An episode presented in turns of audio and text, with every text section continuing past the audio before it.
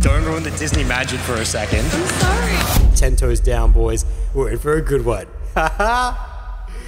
Well said. All my friends, it's Social Q&A Live. That's an epically hard to pronounce name. It is. And then dive into your questions around dating. This matcha is fucking good. Social dynamics, relationships. That's like a shots of a dick.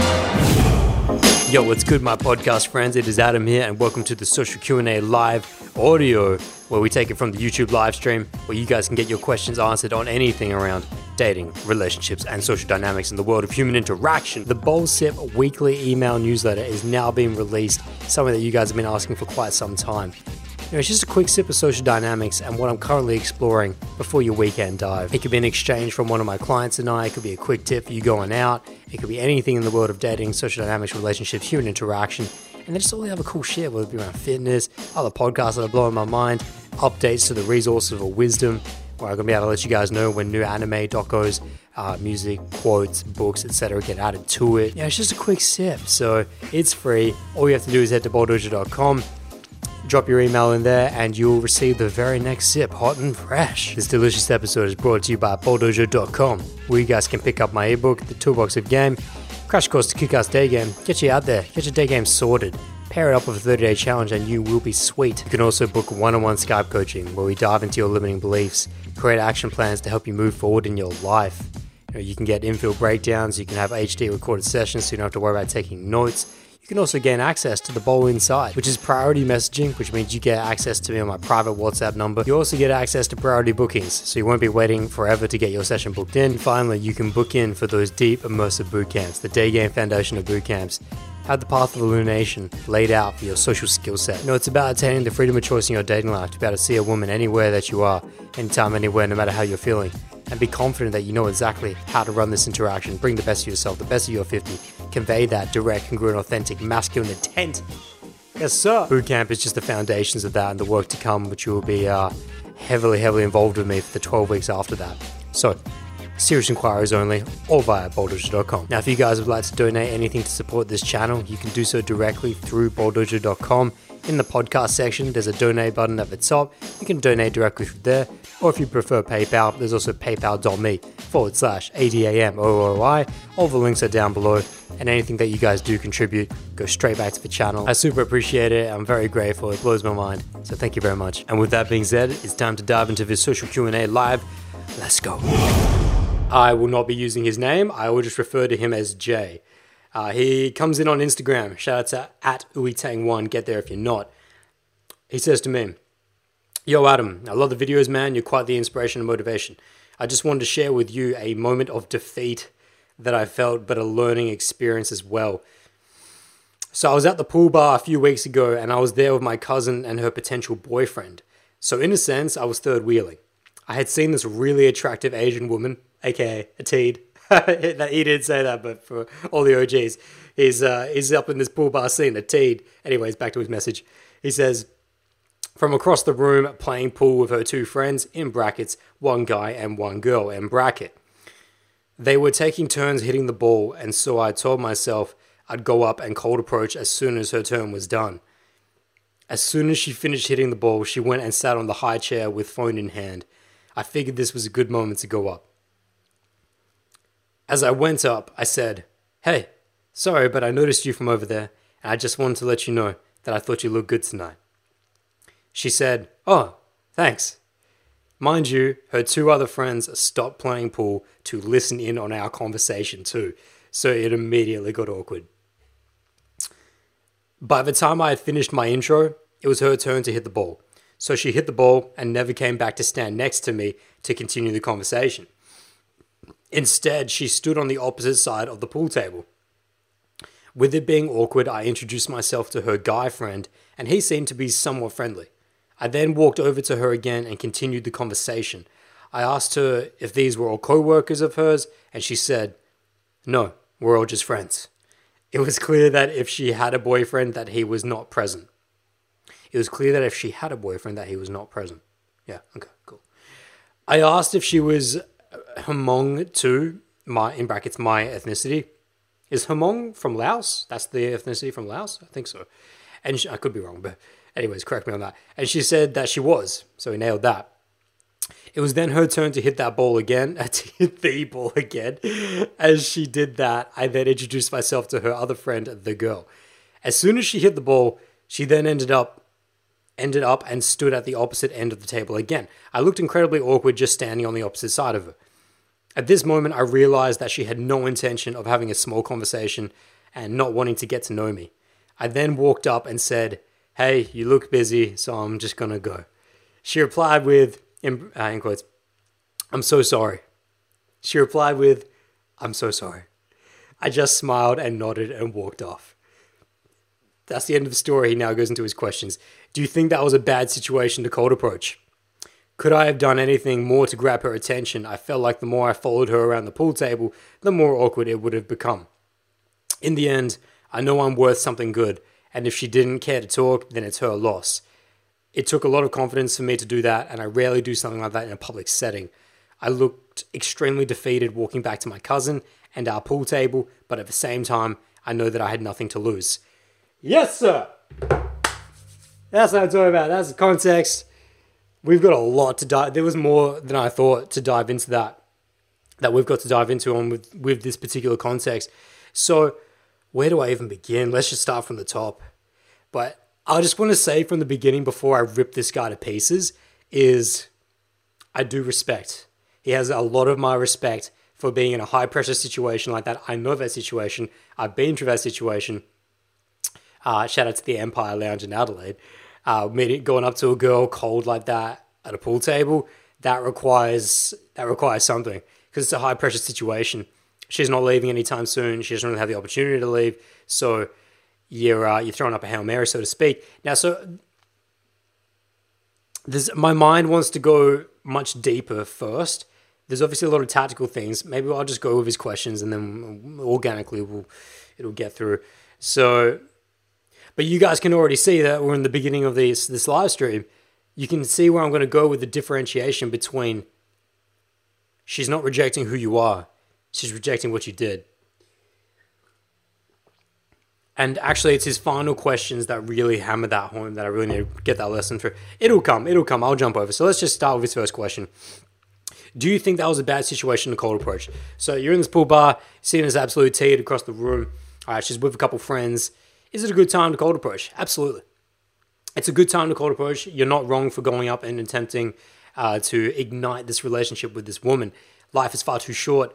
What if, uh, what if it's very reasonable that you could have stepped out there Listen, that situation, generally speaking, for most guys, goes like this.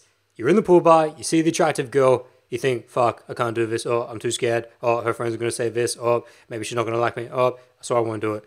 And then you play the rest of your pool, you leave the venue, and you think about it all night, all day the next day. Right, that's the situation for most guys. So, as much as it abysmally in your mind failed, which I'm going to create differentiations before uh, later on, the fact that we have something to talk about, Jay. The fact that you have something to talk about will always be your positive. You know, when I'm talking to my clients on bootcamp, we have a feedback system, a feedback loop that keeps you not only motivated but aligned.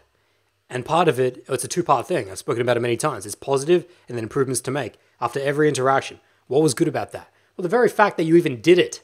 Most guys would never do that. And I know I was going more on the tangent of whether it was an opportune moment to do it. Yeah, because any whether she's in the airport, whether she's in the fucking bakery, whether she's uh, at the pool bar, you have no idea how much time you have left on this earth. You need to honor each day as if it were your last. And so for, for someone to say, oh, now's not a good time, now's not a, then it's never going to be a good time. You're in that, you're in that Whole Foods or you're in that supermarket, you see that girl in the line and she's getting her fucking cookies and you want to speak to her and it's like, oh, I don't know if it's now's a good time. Okay, it's like there's obviously through repetition and experience more opportune moments. There is through calibration, we learn that maybe it's better when a girl's at a cross light to wait for her to cross over and then stop her. Right, that is a more calibrated and opportune moment uh, to execute on. But if it's a toss up between, because this guy's obviously in the beginning of his journey, I would definitely say this guy's 12 to 3. Oh, we're got, I just got to pin this in my mind because I was thinking about this before, we've got to talk about the difference between training and game time. There's two different mentalities. so we'll get to that later, but I'll just pin it up. If you're the type of guy where it's not a question of what's what's going to be the most calibrated and opportune way to approach this girl, because what does that rely on? That relies on you having a default belief that you could even do it. But if you're not even at that place, if you're the type of guy listening to this who's not even at the place where he's not even confident that he could just actually do it, regardless of, you see what I'm saying? There's levels to this. There's levels to this. So if you're the type of person that is just not even confident that you could go up to a girl anytime, anywhere, forget about whether it's the most opportune moment. Like I took that example of a girl at the supermarket buying her cookies. You know, for someone who's already got the confidence that, well, fuck. I'm gonna just go up to her, even if it is the least calibrated move while she's in the line just before she's about to pay for these cookies. That will always be better than you going home sad, defeated, depressed because you didn't even do it. All right. So I want that's really a lesson for all the rest of you. He's already gotten past that at least. He's already at least past that point in his journey where he just saddled up and, and did it. But it's quite a lesson for those of you that just spend your lives wishing, wondering, letting these situations go by. I'll say this as the last thing here before we move on. No matter how much you abysmally fail, there will always be a positive, and it's the fact that you did it. 99% of guys would not do it. That's it. So, if you guys are in this live stream right now, uh, yeah, drop me a thumbs up down below. I just want to check. Uh, also, drop me your comments. We'll get to your Q and A. Get to the Q and A after this. All in good time. Uh, Racing says crispy audio and video. Thank you, Ray. That's what I was looking for. Ooh, baby. So, so let's get to his next question. Yeah, uh, just because she has friends there, uh, and the fact that you didn't even know if one of the guy was the boyfriend, that's even more courageous of you. I love it. I love it. You, it was definitely not a bad time to uh, cold approach. Now, next next question. Could I have done anything more to grab her attention? I felt like the more I followed her around the pool table, the more awkward it would have became uh, become. Well, he said became, but technically become. So now he's asking tactical questions. Part one, could I have done anything more to grab her attention? I believe not. I was not there, but based on what you've told me, is that you went out full direct. All right. I'm not there with you. So I don't know to what extent you executed the best of your 50. Like you told me here,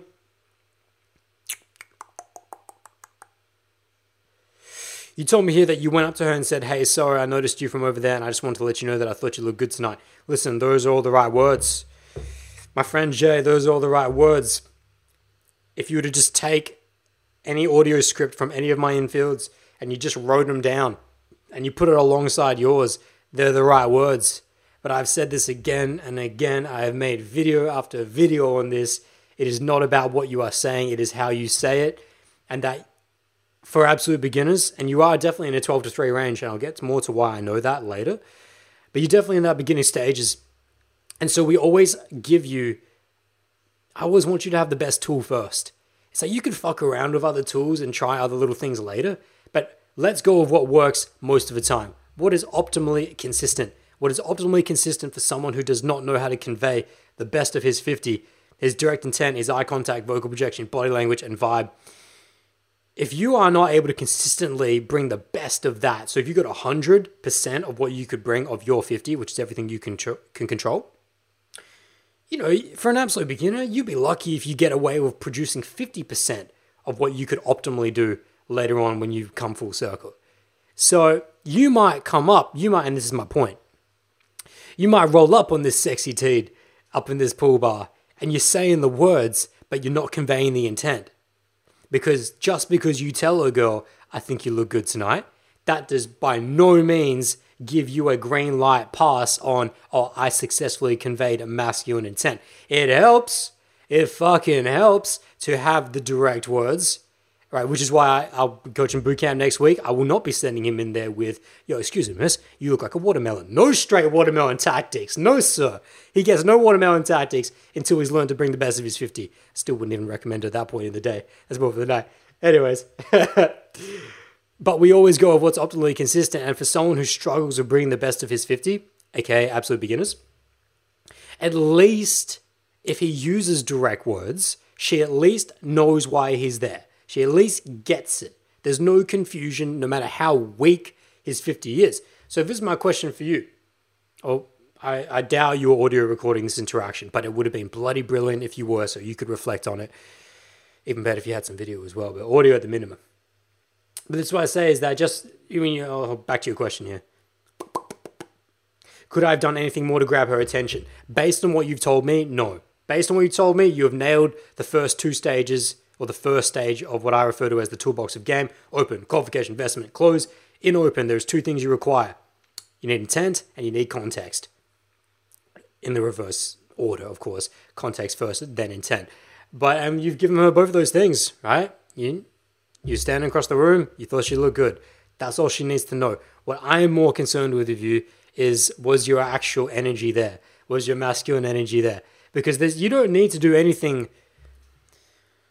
Bo- you don't need to do anything ridiculous to get a girl's attention other than telling her how you got here and why you are here. Listen, miss, I was just with my mate. We were walking down the mall. I thought you looked beautiful. I had to come say hey. I was just with my mate standing across the room. I thought you'd look delicious tonight. I want to say hey, right? What that's the only two things she needs. No more. There's no attention grabbing. You don't need to spin her around. You don't need to confuse her with elaborate magic tricks. None of that. Okay, so you've at least on paper you've nailed the first stage. Now, moving on, moving on. But it's it's a uh, everything's predicated on that. If you do, if you fuck up the first ten seconds, you can say goodbye to the rest of the interaction. Uh, you must nail the beginning and nail the end. You got room to work with in the middle, but if you don't convey true masculine intent in the beginning, you're gonna put you're gonna put a girl off immediately. So, but I wasn't there, so I can't tell whether you did or not. Okay, moving on to his next question. I felt the more I followed her around the pool table, the more awkward it would have become. So this is now how we segue into what I said before, how I know that he's an absolute beginner, and how it's most likely that he did not convey the best of his 50, because look at his choice of words there. I felt like the more I followed her around the pool table. Now, to the absolute beginner, to the absolute uninitiated, what's so wrong with that? What's so wrong with that? I'm just, I'm just trying to talk to her, just trying to communicate with her. Well, what else are you communicating? He used the right word. He used the perfect word. Followed. In an interaction between the masculine and feminine energy, only one can lead. Only one can lead. Only one should lead only one should lead. And if that one that should be leading is not, well then, say goodnight. Say goodnight. The very fact that you've said you followed her around the table, that's it. It's it's it's like that. And what tells me is that it's just a matter of the chicken and the egg. What came first? Did your masculine intent bomb off the open, or did your masculine, or did you get through the open with strong masculine intent, and then all of a sudden when she when you picked up a signal that she wasn't quite down and she started to move around the table, then you allowed your masculine intent to cave. It's got to be one or the other because at some point here your masculine intent has caved. The fact that you followed her around the table, that's it. Well, I don't even have to hear the interaction. The fact that I know that that you did that, that's it. So how would he improve it next time? This is all he needs to think about.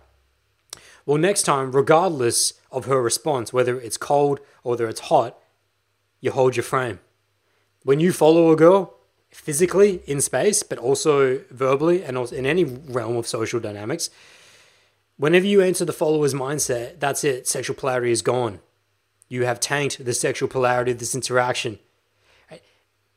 If you ever go over to Europe, uh, I don't believe you're from Europe, but if you ever go to, or you ever just meet European girls, it's what's really good about Melbourne, actually. A lot of European girls go down to Melbourne. So even if you're not in Europe, a lot of Aussie guys can get experience with European girls Albeit, though, I will say this as a caveat European girls that travel to Australia are generally speaking a little bit more open. But if you go over to their land, go over to the UK, go to Europe, and you meet some of these girls, you meet some uh, Scandinavian girls, you meet some Russian girls, you meet those type of women. And what you find is that it's default for the first minute, nothing. They give you the ice. They are ice turtle shells for the first minute, regardless of how good your 50 is. And so you just get conditioned by that. You get conditioned that, oh, I should not be expecting a good response. I should not be expecting something hot from her, uh, at least for the first minute. I'm just going to hold my ground, hold my frame. And so if that happens to, and because of this situation, it's clear that this girl was not giving you anything off the bat. I just don't know why because I wasn't there. But let's say it's a result of you drop uh, your masculine intent wasn't strong, or let's just say that she just really wasn't into you. Could be one and two. And that's where we're going to differentiate between rejecting who you are and rejecting what you do. So pause that. That's coming up. But continue on here. Yeah, continuing on. What was the thread that I was just going on? My mind went straight to something else that. Uh, masculine intent. But, oh, yeah, the following in the frame and leading it. All you had to do was hold your frame regardless of why that she pushed you off or was uh, lukewarm, cold to the situation, whatever it is, you must hold your frame. The fact that you decided to follow her around physically around the table, let's replay this. Could if we could replay this, you rock up on this girl, yo, miss, I was turning across the room, thought you looked good tonight. Right, she's like, oh, thanks, and then kind of moves off. I can kind of like, mm, not really feeling this guy. Mm. Right, she gets cold. Well, then you don't follow her. You hold your frame. Strongest frame wins. Okay. Now that doesn't mean now you think now is like, well, does that then flip the interaction? Not necessarily, but it gives it a chance. You give it a chance. No matter how a girl receives you off the open, if you maintain your direct, congruent, and authentic principles as a masculine being, you stand strong and firm, you deepen your roots, and you just plant. It gives her a chance to get at number one, get out of her own way. A lot of girls off the open, off the get, right? This has not happened before to a lot of girls. At least not in this way. You know, girls have like the random drunk yobbo who come up to her and say, Mommy, right? You know, there's did had that before. You're looking good tonight. But it's like drive-bys and it's like drunken slobber. But to actually have a true masculine energy front up on her and just put forward this energy, a lot of times that blows girls out, especially when you get very, very conditioned and strong at this. And so what you learn is that for actual really good reasons. For good reasons, a girl can freak out off the open because you are so strong. Now, I doubt that's your case here. I, I believe it's the opposite, where because likely your intent and energy was so weak off the get, that pushed her off and threw her off keel. But a lot of times, I'm just giving you the flip here. You can still blow girls out and push them off keel with such intense masculine energy. And that's something that I deal with daily right? It's something that you have to learn to calibrate to. And so that's not me telling you that you have to uh, try and find this sweet spot. No, no, no, no. And this is the final point here. Six gear, always and forever. Always be pushing as hard as you can, bring the best you can. And if it so happens that the girl was not ready for that in that moment because she's operating on a different frequency, well, then that's it. That's okay. Hold your frame, stand strong, stand strong, and then adjust your frequency to her. But you see there, that's what I'm talking about. You gave her the chance. You gave her the chance. I didn't break my frame. Say you coming up on this girl, you're rocking her, you blow her out, blow her off with that open, and she's like, "Holy shit, never received this kind of energy," and that makes her a little bit nervous, a little bit anxious. That's the positive end. That's where I'd like you to be. But even if it's not on the negative end, where you're just so weak off the get, that blows her off. Regardless, either or, hold your frame because it gives you a chance to adjust to your frequency, adjust your frequency to hers, if you realize she's a bit more of a nervous, bit of a shy girl, particularly of Asian girls, or give her a chance to get out of her own way. A lot of girls, if they're not ready for this, not used to this, and just was not expecting it, they need 30, 60 seconds, two minutes of you just holding frame. Holding frame. I'm gonna be here anyway. Hey, this is okay. You're not giving me much, that's okay.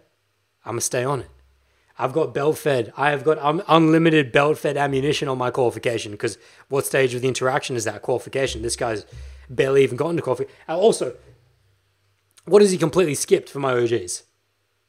He's completely skipped qualification. Now, I don't know how well he knows my system, but the very fact, like it's it's a it's a mutually exclusive thing. The very fact that he followed her around the table, there's no way he could be in qualification. So frame is broken. This is the last thing I'm going to say on this, though, which is that regardless of what happens, whether a girl is hot on you off the get or whether a girl is cold off you on the get, hold your frame. Do not break it. Do not fall into the follower mindset. Do not follow fall into this Mr. Nice Guy pedestaling, just trying to get a good reaction from her. No, we want to seek. We always seek fire. At the beginning of interaction, we are seeking to light her up, which is to challenge, which is to tease, which is to. So this is how he would fix this in future, right? Comes up on her even if she does move around the table, right? The first thing that comes to my mind when I visualize that, if I come up on a girl, provide the best of my 50, and that makes her a little bit nervous, a little bit anxious, and she moves around the table, And that's actually a bit of a strange girl to do that, which is why how I know it's not this for him. Because most girls, even if no matter how nervous or awkward they are, if you bring the best of your 50, they're not going to run away. If anything, they get drawn in more. They still might be very nervous and not give you a lot, but they definitely physically get drawn in more. The fact that this girl physically got pushed away, it tells me a lot more about it. But even so, right, straight on qualification, teasing her, lighting her up, even if she does walk away, listen, what, is, what are you so afraid of? That's the first thing that comes to my mind. What are you so afraid of? What are you running away from? Right? What are you running away for? And this, that, this reverse engineering bullshit, which we never do. We want to fix it from the beginning, which means that this guy needs to hold his frame off the get. So that's a lot of tactics for your ass right there. Uh, I wanted to go. I wanted to go the deep dive first, but we're going in the line of his questions. So I guess that's it's a good thing that I honey dicked you guys with the differentiation between she can't reject who you are, but can reject what you do. So actually, that's a good example.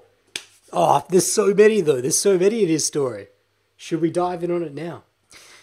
Well, let me take a pause here and just say, if you guys are up in this live stream, thank you for being here. If you're enjoying this content, hit that thumbs up button down below. It really helps it out.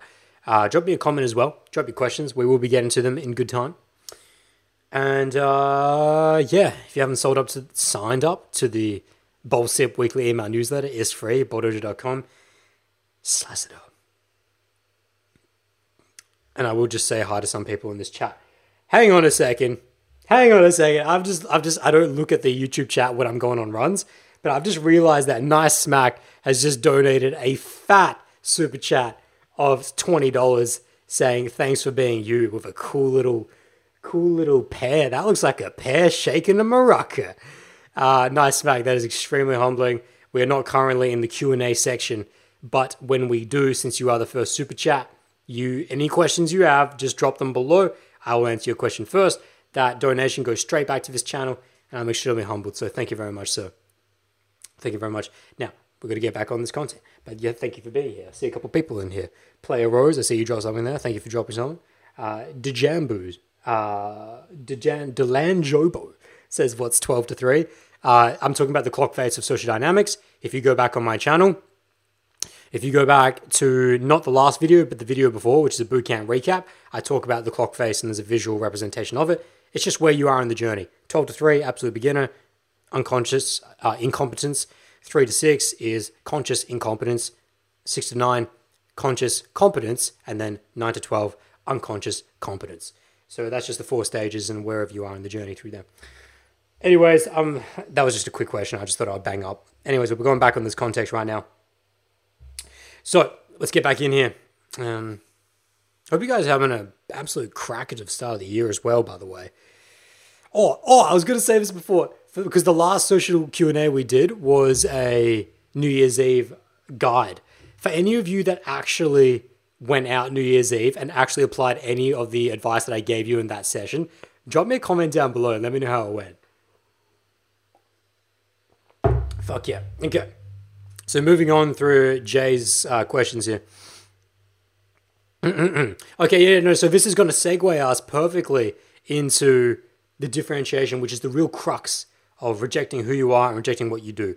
And this is actually the key to overcoming your limiting beliefs around rejection and just completely allowing this concept of rejection to leave you.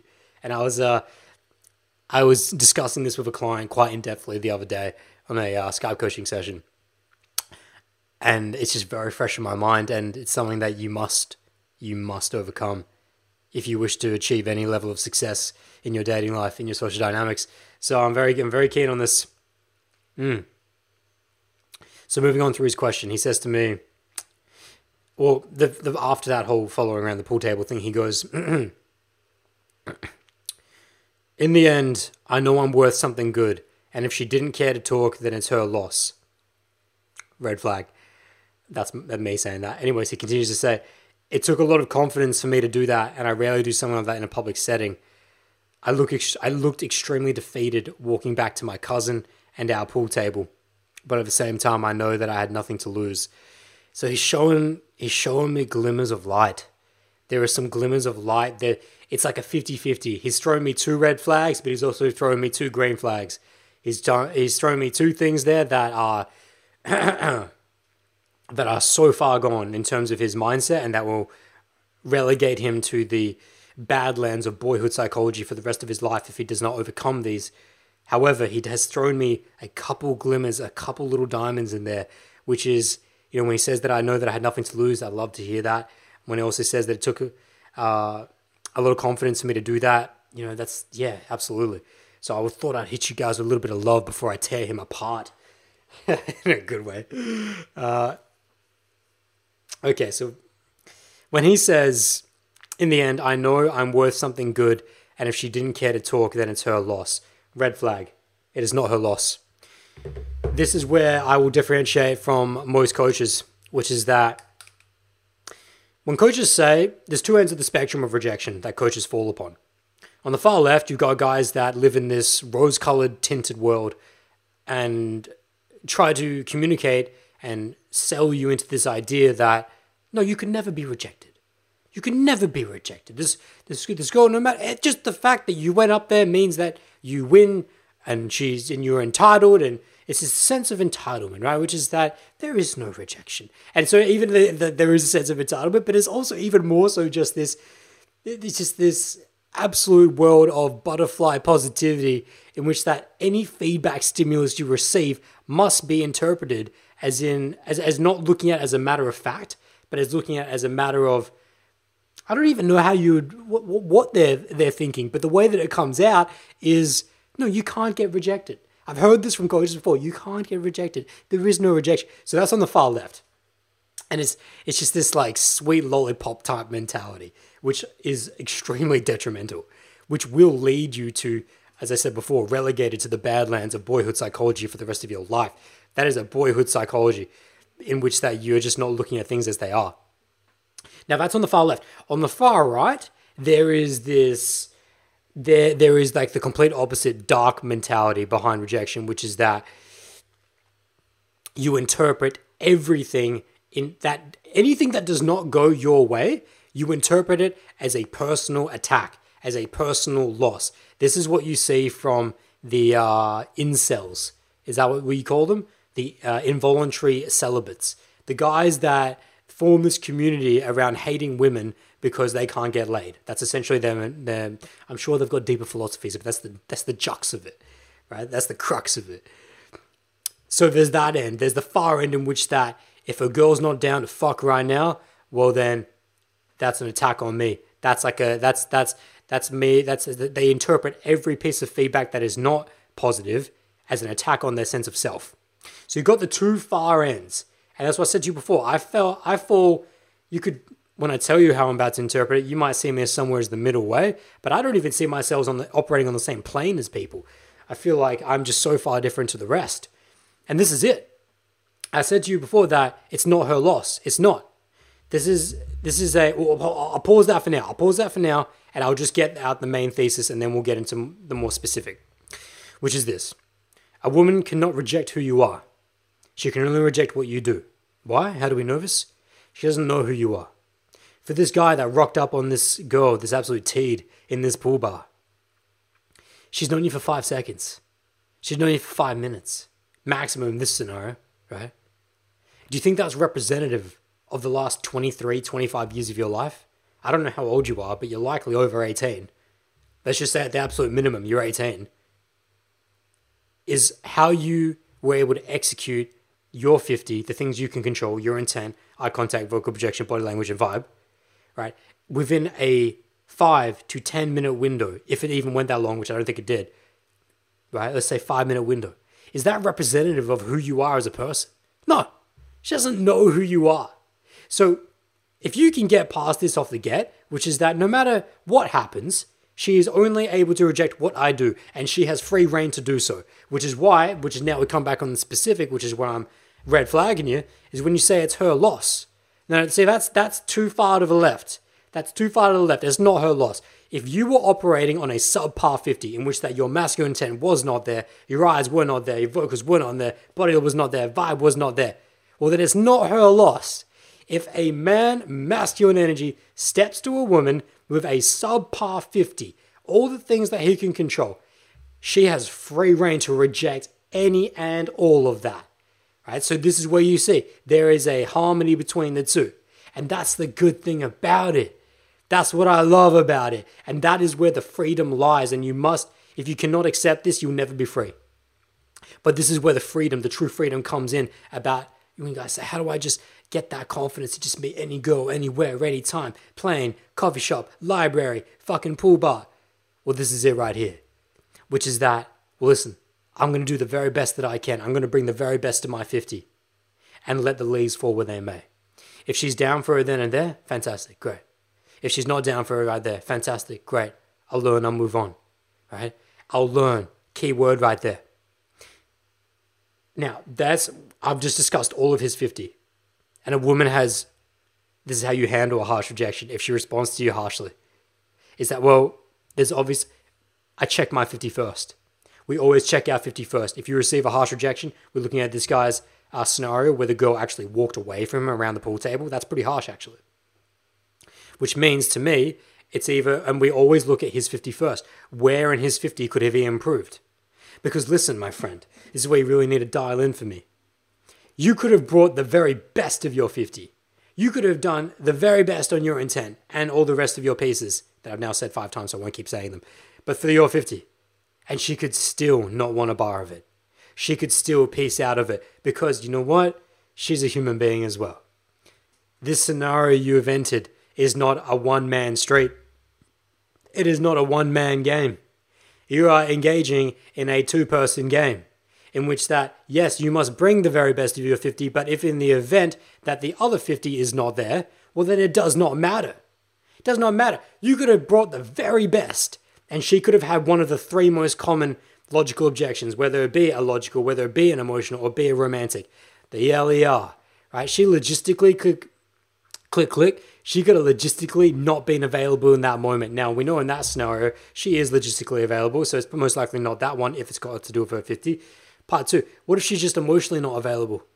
Right? Now, I've spoken about this with my bootcamp clients, Novas to the cows come home, and I've spoken about this in a lot of other content, right? For the three most common reasons that a girl will not be down for your interaction, regardless of how good you were. Logistically unavailable, we know in this scenario it's not. Emotionally unavailable, very much so. She could have been just, I had a shit day today.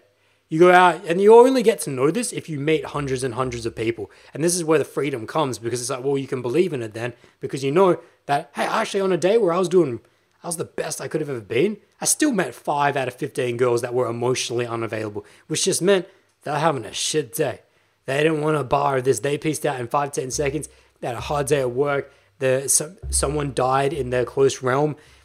Anything. They missed the tram. The girl wore the same dress as her at work anything that's going to throw off her emotions. Right? She's just tired. Does that affect your 50 though? No, it doesn't. She's not rejecting who you are. And in that scenario, not even rejecting what you did. Part two, uh, sorry, part three, romantically unavailable. If a girl is romantically unavailable, regardless of how good your 50 is, and she is staying truthful and honest to that, and she's honoring that bond with her partner, oh, I don't give a shit about how good your 50 is, son. I don't give a shit. Now you'll be surprised. You'll be surprised how much you can get away with and how close you and actually not even how close, how many a time you will meet a girl who is romantically unavailable, but if you hold your frame, as I mentioned at the beginning, how she will still want to slice at that Bavarian anyway. How she want to slice of that Bavarian cream pie anyway. Right? That you'll be surprised with how often that happens. Right? Close many girls that are engaged, close many girls that have boyfriends, quote unquote, well, actually, not even quote unquote. Girls that legitimately still had boyfriends, whether they told me in the moment or they told me in the day too. Anyways, for any of these three reasons, these are just the most common ones logistically unavailable, emotionally unavailable, or romantically unavailable. That's her 50. And now, how much control do you have over that, Mr. J? How much control do you have over whether a girl has to literally step onto the tram right now to go to an, an interview? How much control do you have over a girl's emotional state who's at the worst day of her life? How much control do you have over a girl who has just got newly married, newly engaged, is head over heels of her boyfriend, and will not entertain any other male in her life right now? For you, Joe, you got none. For someone who's been doing this for nine to 10 years now, I got one. I got 1% influence over that the more you do this, the more you can have influence over it just because you have the balls to stand there anyway. But For guys that have not had years, uh, years and thousands of interactions under their belt, you got no control over that, son. You got none. And so with that, that's where the freedom is, is that you can bring the very best. You can bring the very best of yourself. And it could still not go down for reasons outside of your control. So coming back here with the rejection and this whole rejection thing. She cannot reject who you are. Now, when he says to me here, I know I'm worth something good, and if she didn't care to talk, then it's her loss. Incorrect, and I just want to rehash that. Incorrect, it's not her loss because if you brought a subpar 50, it's actually a win for her. A, a, woman should be doing that to a guy who is not bringing the best of his 50. A woman should reject harshly a guy that is not up to standard. That is how we develop men. That is how boys become men. That is this process. That is this journey. You do not make the transformation from a boy to a man by having every girl validate you, by having every woman say that no matter what you did, whether it was just an abysmal failure, oh no, no, that was good, that was good, yes, sir. come have sex with me now. You know, that's not how you evolve, that's not how you grow. You grow through adversity by deepening your roots, by being shown the fire and being forced to walk through it. And get a little burnt along the way for sure. But you will regrow and you will evolve through that. So let go of that mindset if you would like to grow and move beyond those badlands of the boyhood psychology. Recognize that it was not her loss Okay? I know you might be thinking, well, it's just something that people say. We must watch carefully the words that we choose. Okay? You, people just say, I'm going to try go to the gym today. And I think that's just a thing people say. No, there is no try. There's only do or do not. Moving on. It took a lot of confidence for me to do that, and I give him a green flag there because yes, it was. It did take a lot of confidence for sure. I give him that and I rarely do something like that in a public setting. Now, here's the final piece. When he says to me, and we'll get to your questions after this, when he says, I looked extremely defeated walking back to my cousin. Holy shit. Boy, do I know that look. Not only because I know that look from my own journey, as in I felt it, I know that defeat. I know, I know what it's like to attribute a harsh rejection to who I am as a person. I know that. And it fucking rips you up inside, which is why you need to move beyond that. We'll get to that in a second.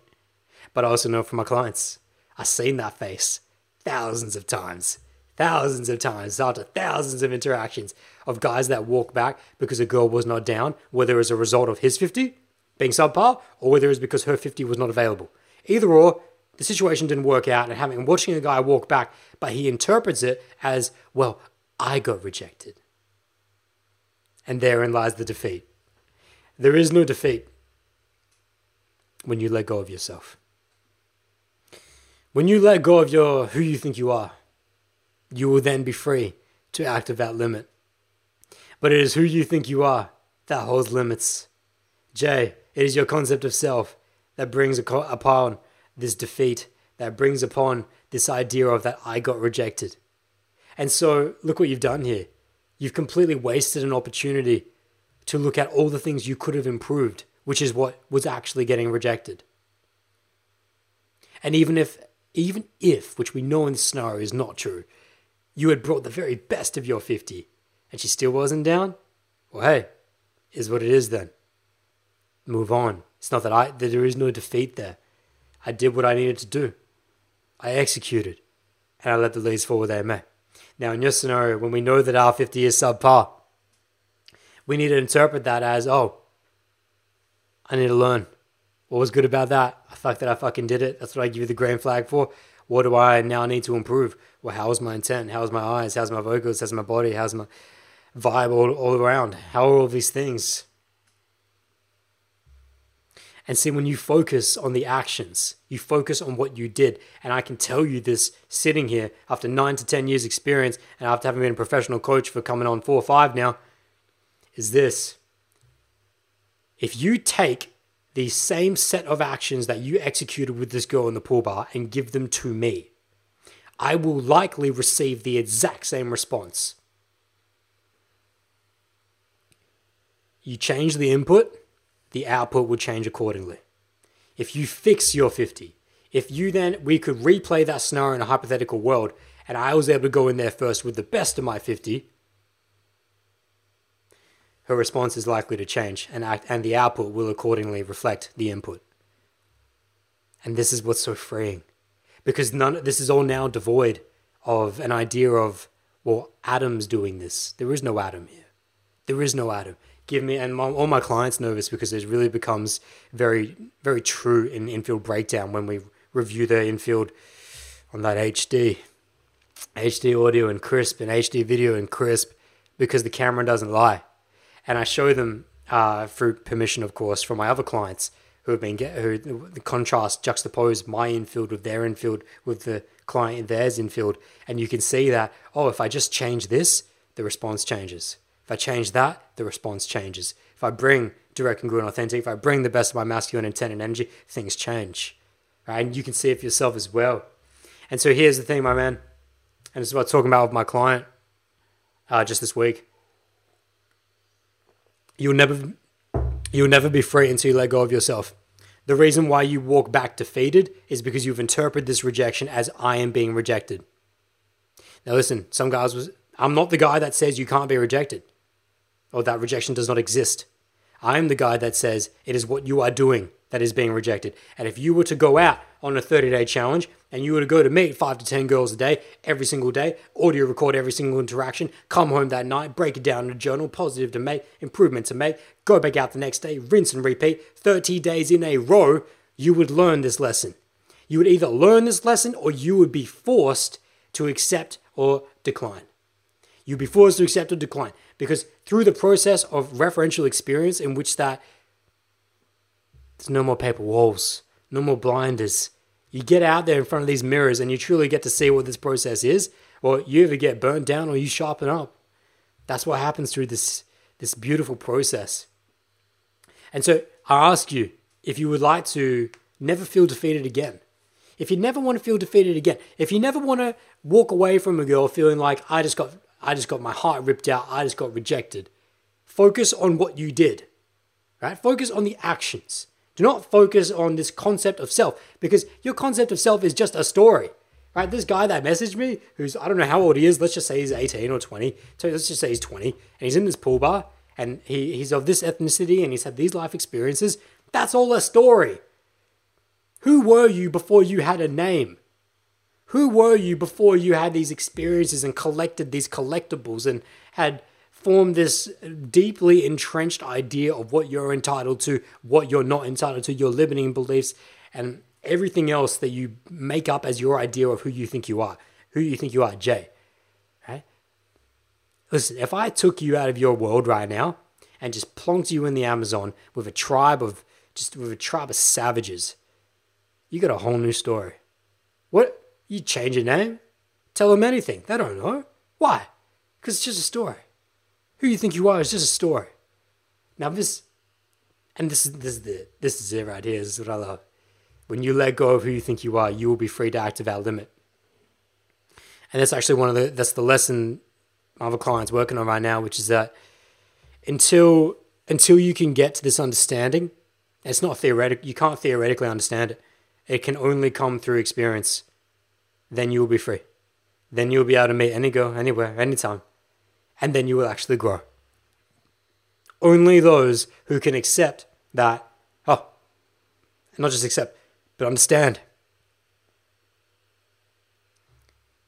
When I approach this woman, I am going to execute a certain level of action, certain set of actions, and she is more than willing, more than entitled to reject any, if not all of it.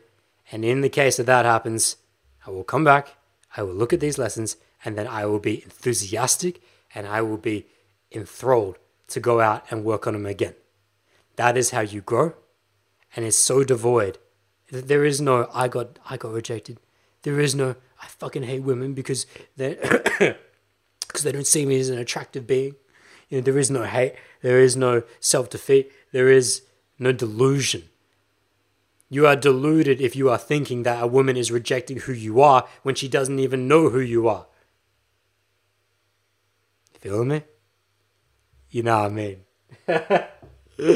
so,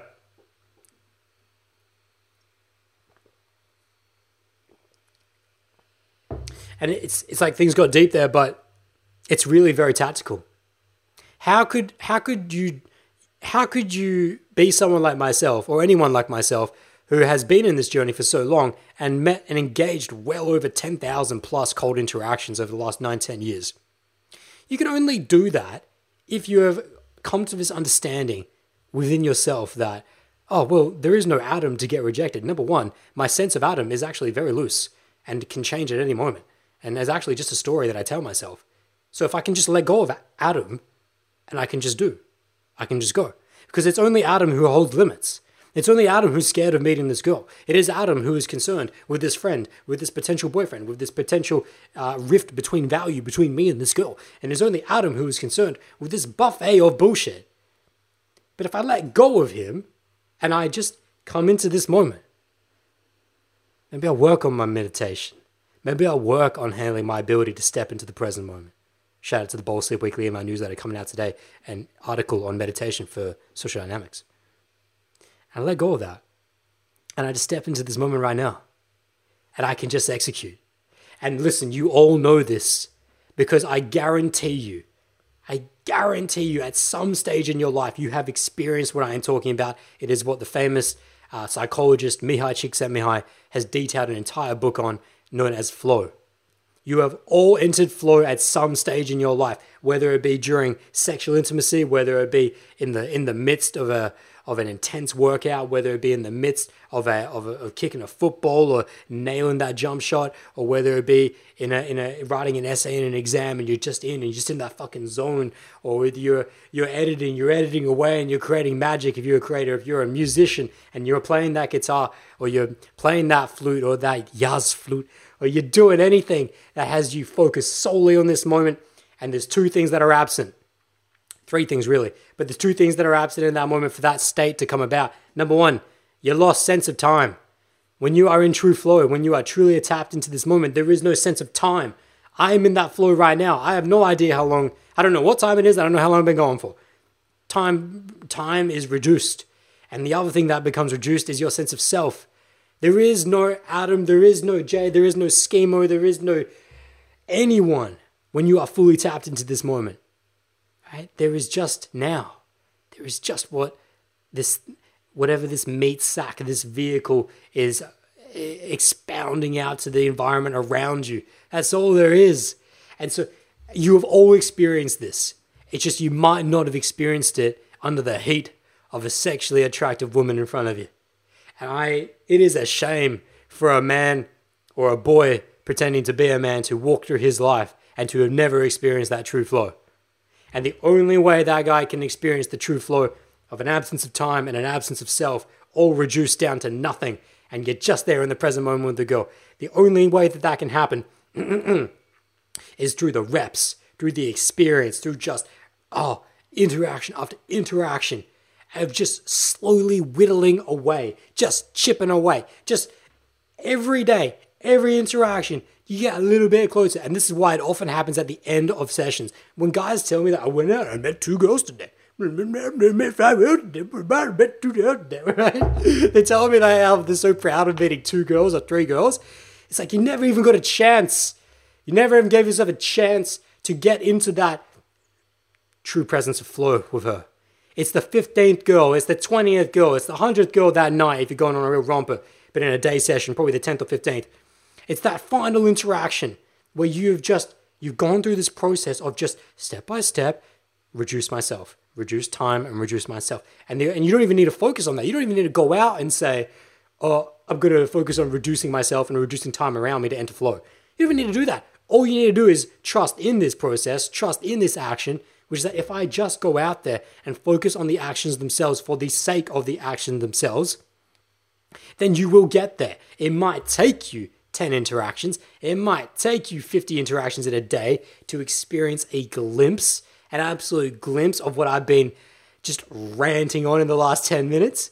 But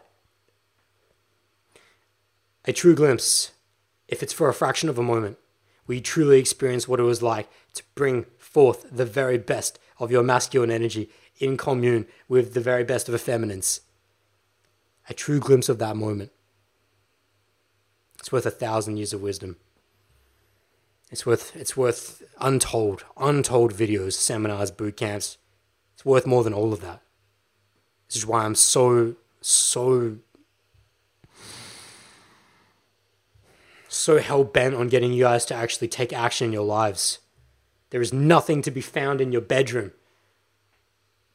It's only to be found in that present moment with that girl. And when you let go of yourself, and you're just there, it's just me and her, you and her. You bring forth the best. It might have taken you years to get to that point, depending on how hard guess you are. But just that true moment, that one moment, it's worth it all. It is worth it all. Where you have no idea of who you are, who she is, it's just now. Yes, sir. Yes, sir. oh, okay. Okay. That's the end of that rant. My friends, I think that's where we're going to wrap up this uh, context. We're going to get new questions now. So, uh, yeah, what a session. What a session. We've got half an hour now. Half an hour now. It's uh, 11 a.m., so I've got half an hour to answer questions. For those of you that are new to this, and also if you're doing this live stream right now, drop me a thumbs up down below if you're enjoying this content. Any questions you now have on social dynamics, dating, relationships, anything in the world of human interaction, drop them in the chat box down below. Super chat questions will get bumped to the top. And as I said before, Nice Smack donated a nice $20 straight back to this channel, supports it. So he's going to go first. then it's uh, free reign after that. So let's do this shit. Oh, hang on, hang on. There's there's a lot of other super chats coming in as well. I'll just just that schemo comes in four dollars forty nine Australian. Thank you so much, my friend uh, for the question, which means he's got a question. The next question after that will be uh, Ray Singh sending the SGD. I don't even know what currency that is. The socially good dime piece currency. I don't know. Five dollars. Thank you so much, Ray. Uh, he's got a question as well.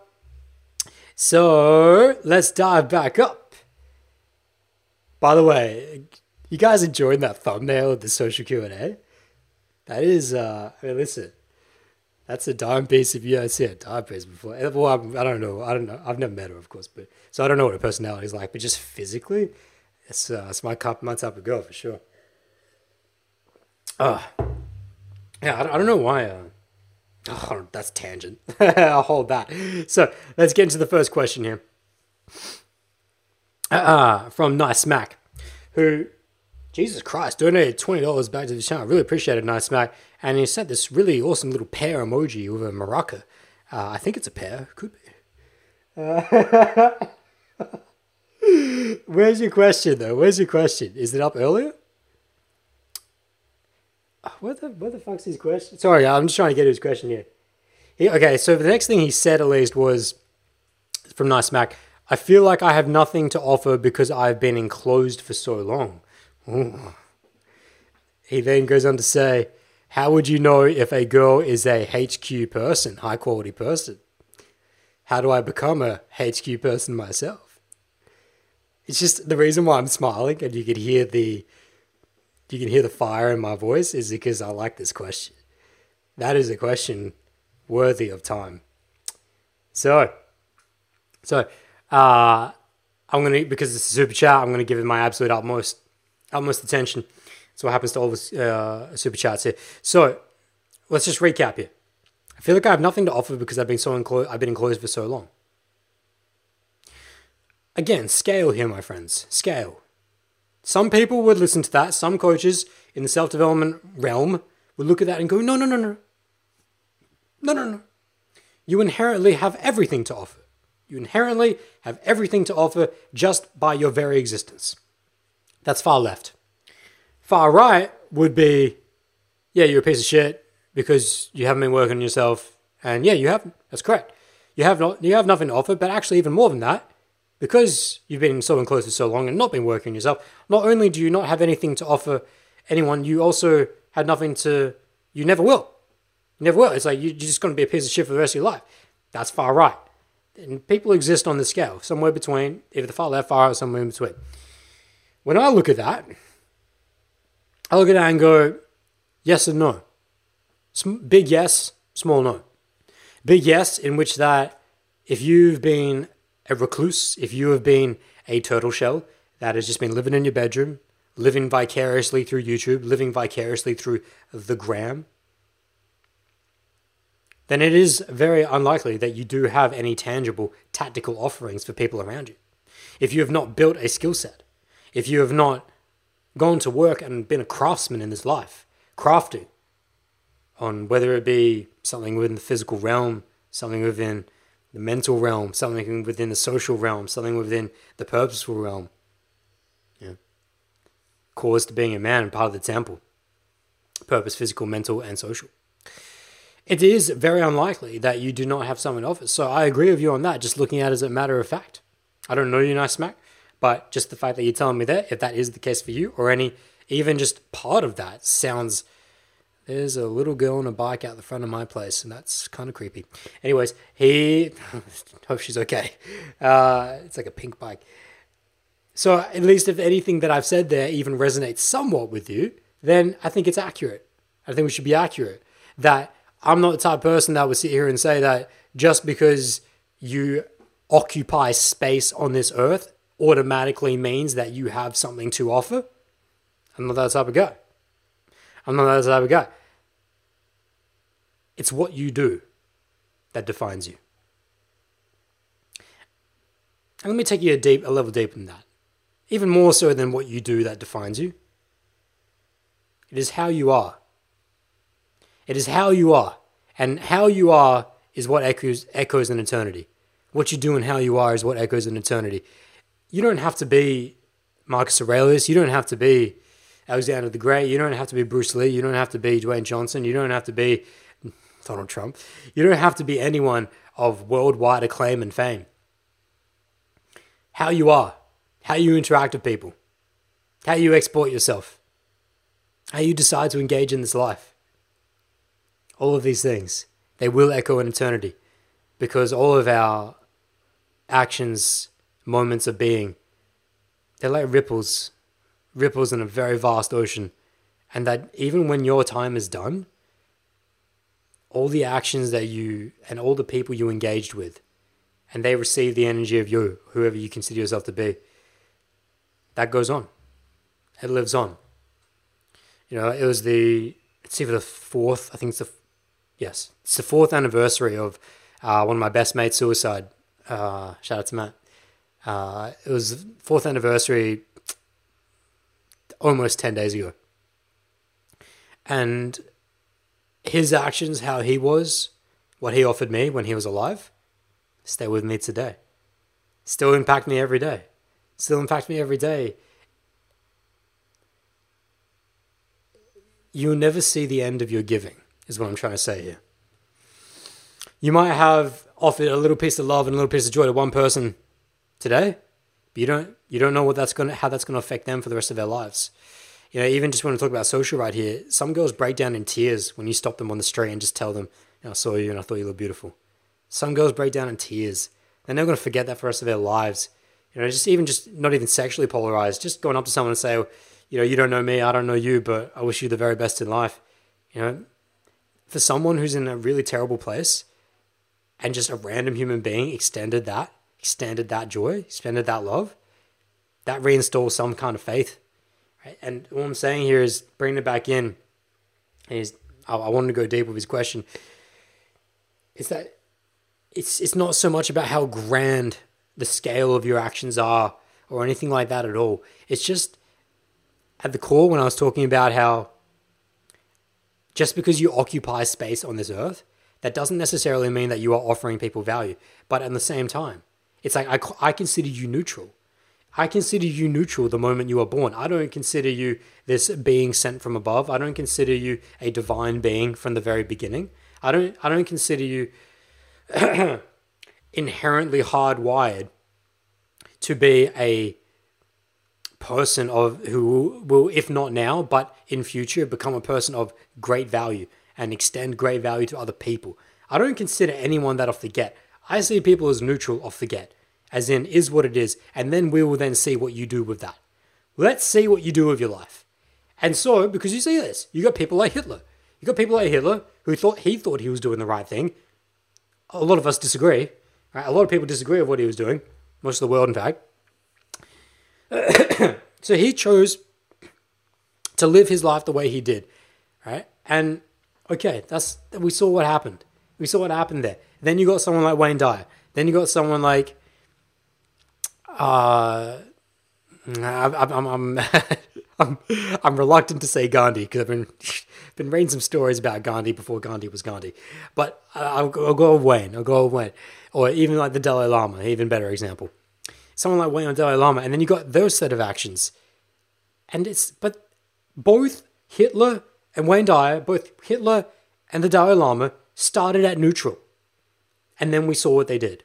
So I think at the very beginning is that just because you're enclosed right now and you feel like you have nothing to offer, yeah, I, I, I would agree. So, well, how are you? How are you in your life? And when I'm saying not how are you, it's like, how are you, mate? I'm saying like, how are you? How do you be? What is your nature of being? How do you engage with all the other interactions, all the other people in this life? How does that go? Are you are you are you bringing off? Are you offering value? These are the questions I'd have you ask yourself because at any moment you could choose to turn your life around. At any moment, you could just say, I've had enough. I've had enough. I'm going to live every single waking moment in service of others. I came to that. Uh, I came to that same decision myself uh, many years ago. Life looks very different when you think that way. But anyways, I'm not telling you to think that way. I'm just saying that's an option for you. Moving on to the next part of his question. How would you know if a girl is a high quality person? How do I become a high quality person myself? it's very interesting because one of my clients uh, a different client was talking to me about even just this idea of social value. And listen, since we're going deep here, it's nice smack, doing that $20. I'm going to go very deep with you here, which is that, um, and I, I might miss a few people with this because they just might not be operating on the right frequency to get this and not quite uh, evolved to this point yet. That's okay. Come back in a few years. You might get it then. Social value is, in fact, a story. Social value is a story. We value jacked and tan. We value slim thick. We value the Mercedes Benz. We value the uh, gold encrusted watch, the skyscraper. Right? That's Western society. That's what we value. Now, take you out to the Amazon, put you in with the indigenous. I don't give a fuck about your golden crusted watch. I don't give a fuck about your slim thick. Can you survive? That's what we value. Can you pull down this tree? Can you bring this animal in? Can you take care of the young and the old and the sick? Value systems, value systems here, my friends, are a story and a definition that we give. and it's a client, as a realization one of my clients uh, came to the other day, in which that he's like, um, I'll get, I'll get his exact words actually. Give me a sec. He's probably watching. Shout out to T. Don't worry, T. I won't say too much, but I'll just you, your words were your realization was good. he said, um, "The idea of social status is just that, an idea. Status doesn't really exist. We can never direct, directly experience it. We can only experience people. When we see people's social status before seeing the human, it is something added, like looking through tinted glasses." Some people can have more rank slash authority, social skills, or socioeconomic standing than others.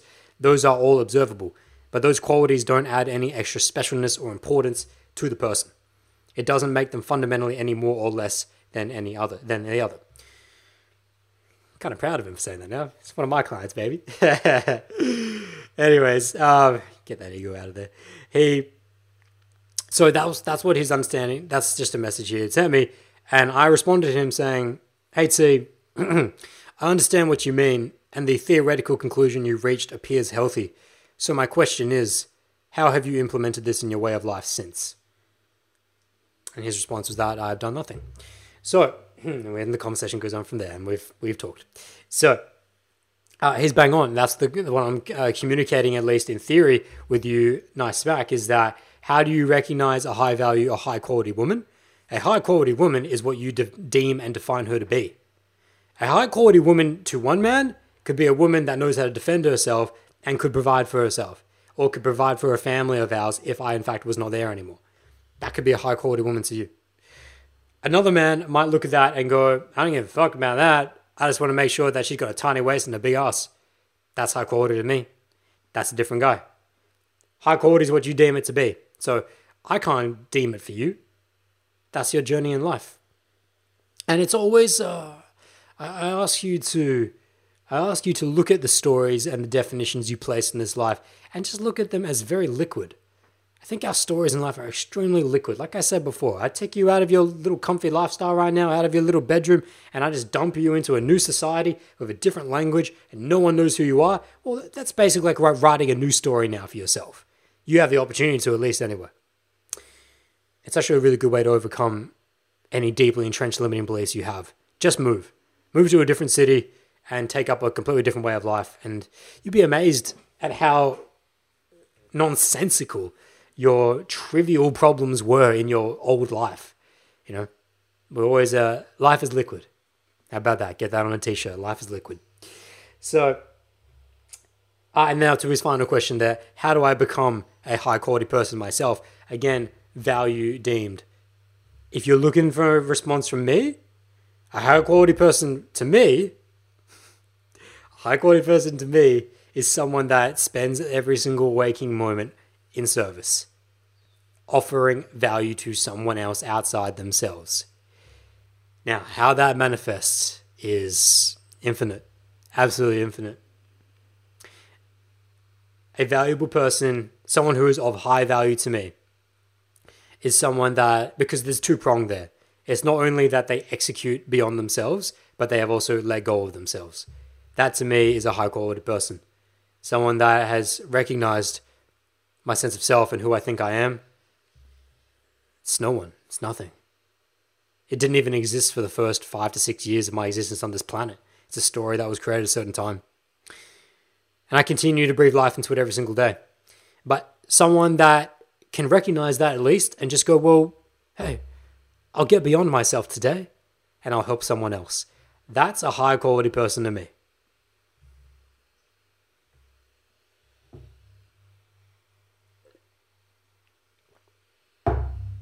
Doesn't mean you need to go to Uganda and start digging wells. Doesn't mean that you need to quit your job at the office and become a CFS volunteer, country fire service volunteer. No, yeah. there are many ways. And really, at the very core level, you can do it just through giving good energy. And I made a whole video on it called How to Develop Absolute Empathy. Uh, uh sorry, How to Develop Empathy with Absolute Strangers.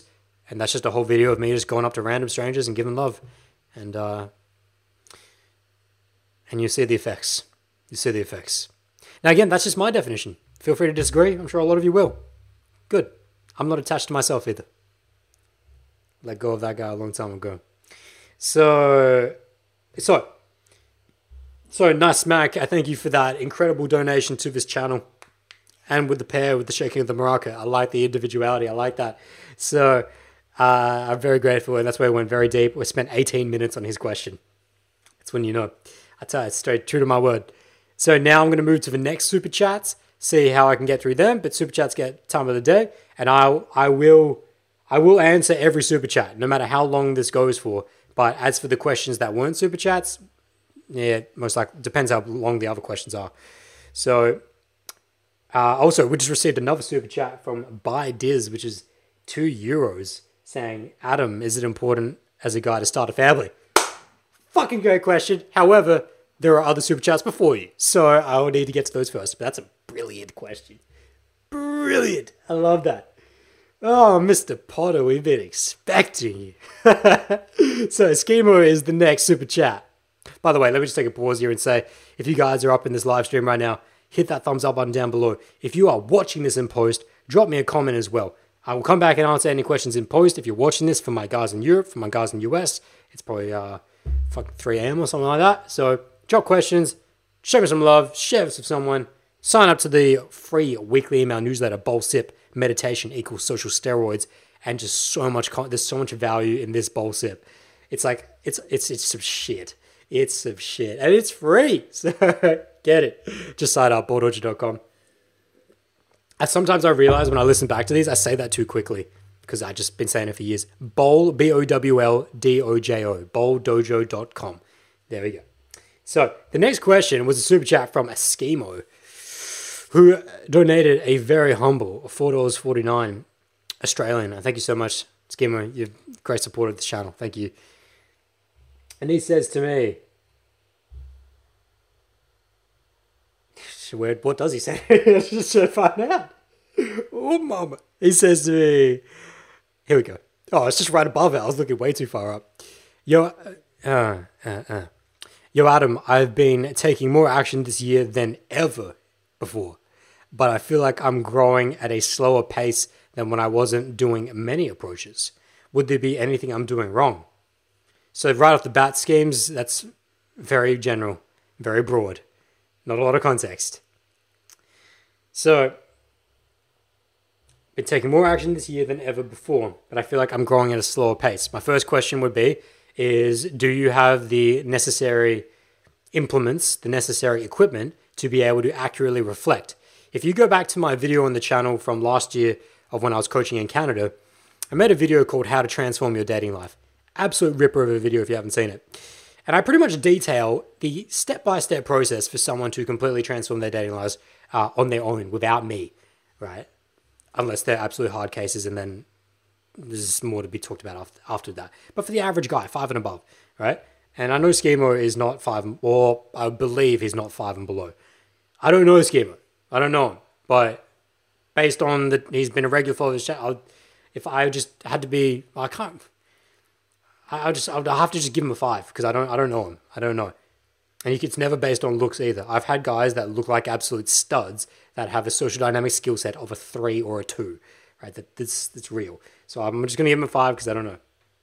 But anyways, I was talking to before about implements. Is that if you feel like that you're growing slower at a slower pace, but you're doing more approaches, the first signal that gives me is I want to check first is that are you reflecting just as well?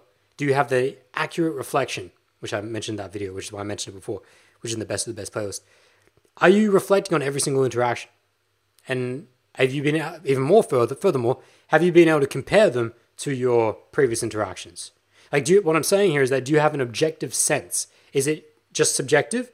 Is it something that you just kind of feeling within you? Because I wouldn't rely upon that. I wouldn't trust myself, especially if I'm in the beginning of my journey. Now, I know enough about Schemo to know that he's still 12 to 3. I'm quite sure. At least I, I know that because I know you said that you haven't gone over, you still haven't gone up to girls in the day. So that's at the beginning. That's not even, haven't even started that. But if you're talking about at night, you might be a little bit more experienced. But so you might be three to six at night. But I, you know, I wouldn't, I'm not sure if you're beyond that. I would not say. So, anyways, to my point is that you should be having an implement and equipment that will allow you to objectively reflect on every single interaction. If you're not recording all of your interactions and breaking them down, you may as well not be doing this at all. And I mean that. Accurate work is the fundamental, the absolute foundation of growth. And I've said this to guys before as well, which is that if it's not going to be accurate work, I prefer no work because it is demoralizing and it is it will it will erode all of your self-esteem and self-confidence if you just keep repeating the same actions and receiving a different and expecting a different result. If you keep repeating those same actions and expecting a different result, you are you you are literally inviting yourself to the badland of insanity. That's what insanity is. That's why I say to guys that if you're just gonna do it, just do it right. Do it right or don't do it at all. Just come back when you're ready to do it right. Girls will still be here. You might not be. You might die tomorrow. Hey, that's life. But so what I'll be saying to you first is just how's your um Oh, Schema comes in at the bottom says has been doing day game. Very good. Very good. So growing, very good. Uh so that's the first thing I'd check. That is you feel like you're moving at a slower pace, even though you're doing more approaches, is that number one, I would just check whether you are even checking if you are even reflecting accurately upon your interactions. That's step one. Step two, then let's say he is doing that, but still feels like that he's moving at a slower pace. Well, then what I would say is that what do your sessions look like? Are your sessions structured? Are you going out in ma- you must have structure, both macro and micro, to your social dynamics. I've talked about this in the how to go out, uh, full guide to going out solo. Full guide to going out solo I'm not sure what number it is, number 14 maybe? I don't know. But anyways, it's in the playlist. There's a whole playlist on the channel. And so the macro structure to Schemo sessions, I'm saying this from here, is that he should have action blocks. You should have blocks of action. You should not just, if any of you approached 2020 thinking, well, I'm just going to improve my dating life this year. Oh, hey, I'm just gonna, I'm gonna decide, gonna, gonna get really good at day game this year. Or gonna finally get my night game handle this year. I'm finally gonna, finally gonna get laid this year. Ah, ah, this all sounds good, doesn't it? How are you gonna do it? How you gonna do it? What, what's your plan? Right? What, what, what, what direction are you gonna tack in? What, how are you gonna, how are you gonna get there? How are you gonna find this place in the Amazon? What, how? It's, it's, it's, more, it's not enough just to say that I want to do this or this is what I'm going to do, how are we're going to do it. So, macro structure, action blocks. No one should be going out immersively, immersively for any longer than four weeks at a time. Four weeks is the limit. If you try and go out for any longer than four weeks, listen, you can. It's it's that old, it's the older adage that they use in the fitness industry, which is that you can either tra- you can either train hard or long, but you can't do both. Okay, same, very similar principle here, which is that you can't really put in any more than four weeks worth of intense action if you're really doing it the way you should be doing, which I'll talk about in micro in a second, without getting burnt out. You will get burnt out if you're doing it correct. So you should have action blocks set up of four weeks. Now, going down to the micro, as to how often, uh, sorry, as to how much volume you are going out with, and no, both, how often and how much volume you are going Whoa. Whoa. Hang on a second. YouTube just said that we're not receiving data. Are we still live? I think it only dropped out for a second there. Can someone just give me a uh, give me a give me a thumbs up or whatever in the chat and let me know if we're still live? I think we are. I think I only dropped out for a second there. Fuck. Well, even if I did drop out for longer than that, because I wasn't looking, I'll keep an eye on that. Uh, all I was saying was that now stepping down to my, I was talking on the macro of that you need four week action blocks. That thumbs up, we're good. Okay, cool. Ray says we're good. Thank you, Ray. So now stepping down to micro, how often you're going out within uh, within those four weeks, and how many girls you're meeting in those four weeks. That's going to be tailored to your number one where you are in the journey and uh, your natural set point as well. So for Schemo, uh, he's, I'm pretty sure, I'm, I, I, again, I don't know him, but I definitely would not say he's beyond six on the clock face of 12 to 12 social dynamics. I, I don't believe he's consciously competent. I'm still believe that he is within, if I was being extremely generous, somewhere between three to six, but I think you're likely around three. I don't know that you're going to have to know for yourself. Um, so, either, thanks guys for the feedback. Appreciate that. People just telling me that the stream's still working. Uh, so, it's either going to be that he should be on a 30 day challenge right now and he's going out and meeting anywhere between five to 10 girls within the day, right? That's how much I'll be. So, that's what I'm saying is that do you have structure? Because schema, if you're telling me that you're moving at a slower pace, but you're doing more approaches, you might be doing more approaches in total, but are you doing them in a structured manner? Are you doing them with an action block that has intent, such as a 30 day challenge? Or if, if it's not a 30 day challenge because you're beyond that, which I don't think you are, but you could be, say that you are if you're not a schemer. Do you have an, an intent and a goal for your next four weeks, whether it's three days a week, four days a week, five days a week. And what's the goal behind it? What am I working on? What am I doing? There has to be structure. There has to, you cannot approach social dynamics as if you're just going to the Sunday market looking to looking to have a peruse. You cannot just peruse the lands of social dynamics. You have to go in like a military operator that just this is what I'm doing, this is how I'm doing it for, and this is how it's gonna be. That's how you get this shit done within a relative, relatively short time pan, frame. Within a relatively short time frame. Otherwise, you will repeat my journey, which is two years of fucking up because I didn't come in. I did not come in with that game plan, and I just thought it was okay to be able to go out and meet a girl and get her a number, and I thought that was good enough.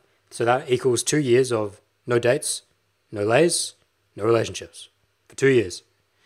You don't want to live my journey. You don't want to do that. Please don't. Please go on with a game plan. Be actionable. Be intentful. Know exactly what you're doing. Right? Or don't do it at all. Or please don't do it at all. It's very painful. It's very painful. Okay. Schema goes, uh, I don't know if I need if I need one. Been having at least one day to a week for months now. That's very good. That's very good. So, and remember, I said there was, his question was very broad and very general. The other, the last part of it is when he says, "Would there be anything that I'm doing wrong?" Uh, well, is would I be doing would there be anything I'm doing wrong? And this is the final. Yeah, that's the final piece, which is that he could have done correctly the two things I've said, in which that accurate reflection and also intentful action. So he's got part one, part two, but there's always part three, which is that he could very well excuse me, he could be very well just messing up somewhere within each individual interaction, in which that between open qualification, investment close, and bring the best of his 50, he could just have holes. So I don't care how many interactions you're doing.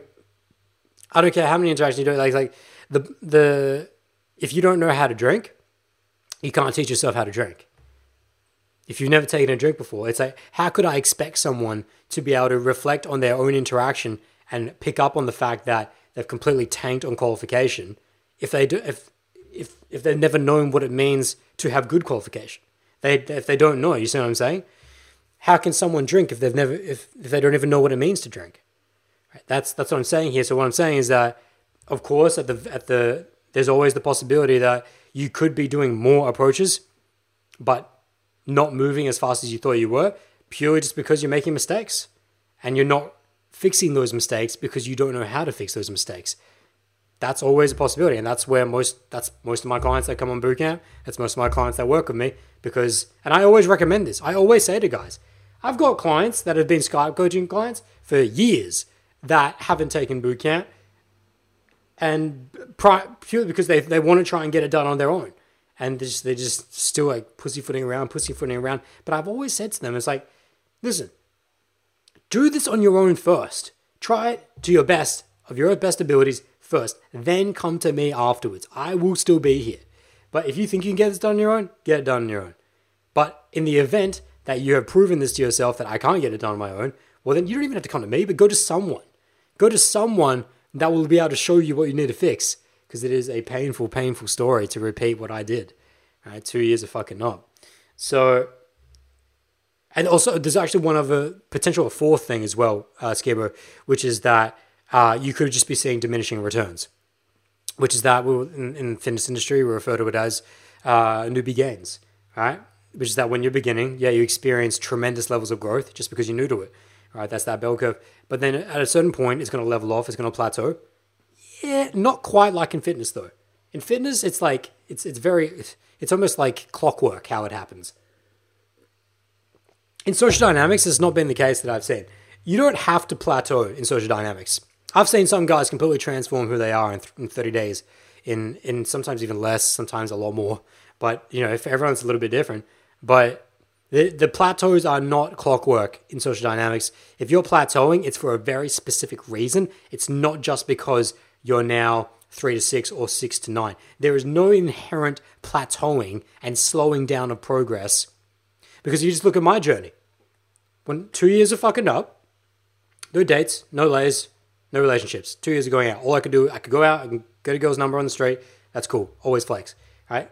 Because I'm only going out once every second week, once every week and a bit, right? I think that's good enough. Finally, do a 30 day challenge. At the end of the 30 day challenge, have my first ever date, day two, ever from cold approach. First ever lay, first ever pullback, first ever relationship, first ever casual relationship, all within 30 days. So that's going 12 to 12 within 30 days. At least in a, if you look at it on an external sense. Now, there's a lot more to be learned internally. There's, that's a different journey altogether. But if you just look at it objectively from the outside, it's like, well, there's no plat. There wasn't any plateau. If anything, that was just like a, a, rocket ship. And I know guys that do that faster. I've had some guys that it's happened faster. I know a lot of clients that it happens way longer. It takes way longer. So the plateaus. This is just the one thing I want to hit with you, Schemo, is that if you're plateauing, it is not because there is an inherent nature of plateauing within the journey of social dynamics. It is 100% because of something you are either doing or not doing, which I have just expounded. So, hopefully, that gives you some uh, food for thoughts. It's uh, I'm very glad to hear that you're finally doing some meeting some women out in the day, and yeah, so just hope that you're being reflecting accurately on them, taking intentful action, and if in the event you feel that you get to that point where well, I think I'm doing everything right, but it's just not happening for me, well, then please reach out to someone of higher level of experience than yourself. That is uh, a qualified, deemable coach. Doesn't have to be me. Doesn't have to be me. I've said this again and again in all my videos. It does not have to be me. but I just don't want to see anyone walk through uh, two years of just my journey when I first began. Life is uh, life is far too rare for that. So, so uh, moving to the next super chat. The next super chat comes in from Ray Singh. Oh, by the way, Skimmer also said, by the way, giving myself a lifetime to succeed. Good man. Good man. Keep moving forward. So Ray Singh comes in with the SGD, which I I don't know what currency that is, but I'm calling it the uh, social good time dime piece. That's what I'm calling that. Five dollars, five social good time dime pieces. Goes in saying, Adam, what happened to the Russian linguist who turned out to be a nasty during the day too? Oh yeah, yeah, the most toxic woman I've ever met. I wouldn't call her a woman. Most toxic girl. That's far too respectful. it's not even far too respectful. It's just inaccurate. She just she was the most toxic girl I've ever met in my entire life. So I've I've been honey dick honey dicking a little bit this for a long time. A lot of guys wanted to hear about this. It's just that I like to wait to tell these stories when I've had a good half year for things that are very extreme. For me to just make sure that it's not just me being emotional in the moment, and that give me six after an extreme date like it was with that Russian girl. Give me six months to live life and then or or just you know three months, six months, sometimes a year for some of my stories, just to make sure that it wasn't my current level of evolution that was coloring and misperceiving the interaction. That's why I haven't discussed the Russian girl, uh, and I would actually like to do it in a full video, but I will do it. I will. Uh, I'll give you. The, I'll give it to you now, but it's gonna be its own piece of content at some stage. She's just the most toxic girl I've ever met in my life. So, for those that don't know what Ray's talking about, you can actually, this is quite beautiful. You can actually go on my channel and watch the very interaction he is talking about. In Day Game Sessions 3, the very first girl of the day I met was a very sexy blonde Russian girl. And not just like physically, but also emotionally. Like, she's my type of girl, feisty. Like, she's got a bit of, got a bit of bite to her, got a bit of flame to her. And, uh, and so I like that. So, our initial interaction, Ray, was fire absolute firebird. You see me get absolute. You find you for those that are here at the beginning of the social Q and A. You see me enter that true moment between the masculine and feminine energy where there is no time and there is no self. And I have that because I have to remind myself to move her to the side. Where normally I would just, it, there wouldn't even be a, a, a, blip. There wouldn't even be a blip. I literally say to her, listen, I'm just kind of lost in your eyes right now. And I'm like, oh, anyways, going to move you to the side. And I move her to the side. Instant day begins. So that's when you know you're truly lost in that moment. And so that interaction was just, oh, I can still feel the fire and the sexual energy between her and I uh, within that interaction. And you guys can go watch it. You can literally watch it as I'm uh, speaking right now. However, the day two, we had the day two the next day. So we met up at, I don't know, one o'clock, 12 o'clock. Everything looked good. Uh, well, so I'll give you the, the, the text. Hey, how about this? I can even read you the texts that set up the day two. How about that? How about that? That's just how, that's how you know this shit is legit. As if I'd be ever be the type of guy that would sit here and not. What type of guy would do that? Just come on here and just tell stories that are made up. Uh, was was it fucking? This is a while back. Let me get it. Uh. So I'm just going, I'm scrolling through my messages here. There we go. So, yeah, Friday, 21st of June, 2019. Hey, X, the magician, random, great meeting you, Adam. She responds a couple hours later saying, nice meeting you too, exclamation mark. I respond, does tomorrow or Sunday suit you better for coffee slash tea adventure? She responds, I've got an exam tomorrow uh, morning that should finish about 12, question mark. So 12 onwards and I say Gambarimas, which means good luck. Uh, can do 12:30 p.m. Meet me at the balls. She says okay, done. So uh, that by the way, if you guys like how the, how the fuck did that texting mag- magic happen? I've got an entire video on it. It's called How to Text a Girl Explained. Text Game Explained. It's one of the most viewed videos on my channel. Just type in the bowl, uh, how to text a girl or te- text game explained, something like that, and you that's my entire system of what I just did then is in that video. It's that simple, right? Texting is just logistics. That is it. So then I see her the next day. It's like 12.30, I guess. Hey, my memory was on point. So it was 12.30. Uh, 12 o'clock, meet up with her. Off the get, she just come off an exam. So eh, I didn't think much of it coming into it. You know, you read the girl in front of you. I walk up to her. She's a little bit out of it. She's a little bit out of it off the get. And when I say out of it, just not the same girl I met yesterday. That doesn't have that same energy, doesn't have that same flame, just doesn't seem that in that really good of a mood, really. Like, not not terrible, not like that girl that I made the entire video, entire podcast about called uh, How to Deal with Feisty Alpha Females. That girl was ridiculous. But uh, this girl was even more ridiculous, actually. This girl was far more ridiculous. Just not off the get. Off the get, that other girl was so toxic off the get that I walked away from her at the beginning of the day, too. That was a different girl. This girl, though, was not that bad off the get. So, you know, and I've actually got footage of this day, too, as well. In, I forget, I forget which video it is, but in, in a few videos after, I put in day two footage uh, from this because I had I had uh, I thought it'd be cool. So I had Roy record the day two, which I'll never post online, just like visual, like never the full thing. But I've just put a little. Uh, I put a little few little sneaky. Uh, is there? I think in the bowl sip this week, I think there is a screen cap. I think. Let me check. I think I put a screen cap in this week's free weekly email newsletter. Let me just check because I either did or I didn't. Hold on. Yeah, I did. Holy shit. Ray, what a time. Ray, I'm pretty sure that you are signed up to this week's email. In this week's Bowl Sip email, uh, in the section titled What I'm Working on, Aussie Boot Camps and More, there's a there's an image in there with a screen cap from this day two with this girl. Literally. Like it's right. I'm looking at it right now. You fucking love it. You fucking love it. So if you're not signed up, bowldojo.com, B-O-W-L-D-O-J-O.com. So that's when you know it's real. wait, wait, wait, wait, wait. Hold on. Sorry, I, I went to the wrong chat box. okay. Uh, okay, so going on with the story here. Going on with the story.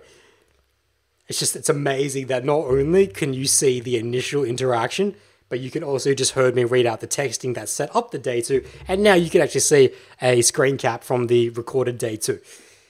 So, which I'll never put out in full anyway. It's not how I roll. But so yeah, so I, I meet up with her, we hug, and I said, all right, let's go. Typical, typical shit. Um, let's get a tea, let's get a coffee, and we'll go down to the gardens. Okay, so we go down to uh, T2. You know, we're in the tea shop. I'm getting my matcha. She's getting whatever she's getting, and yeah, she's she's a little bit out of it. She's just a little bit out of it. She's a weird. She's a little bit of a weird girl of eye contact in general.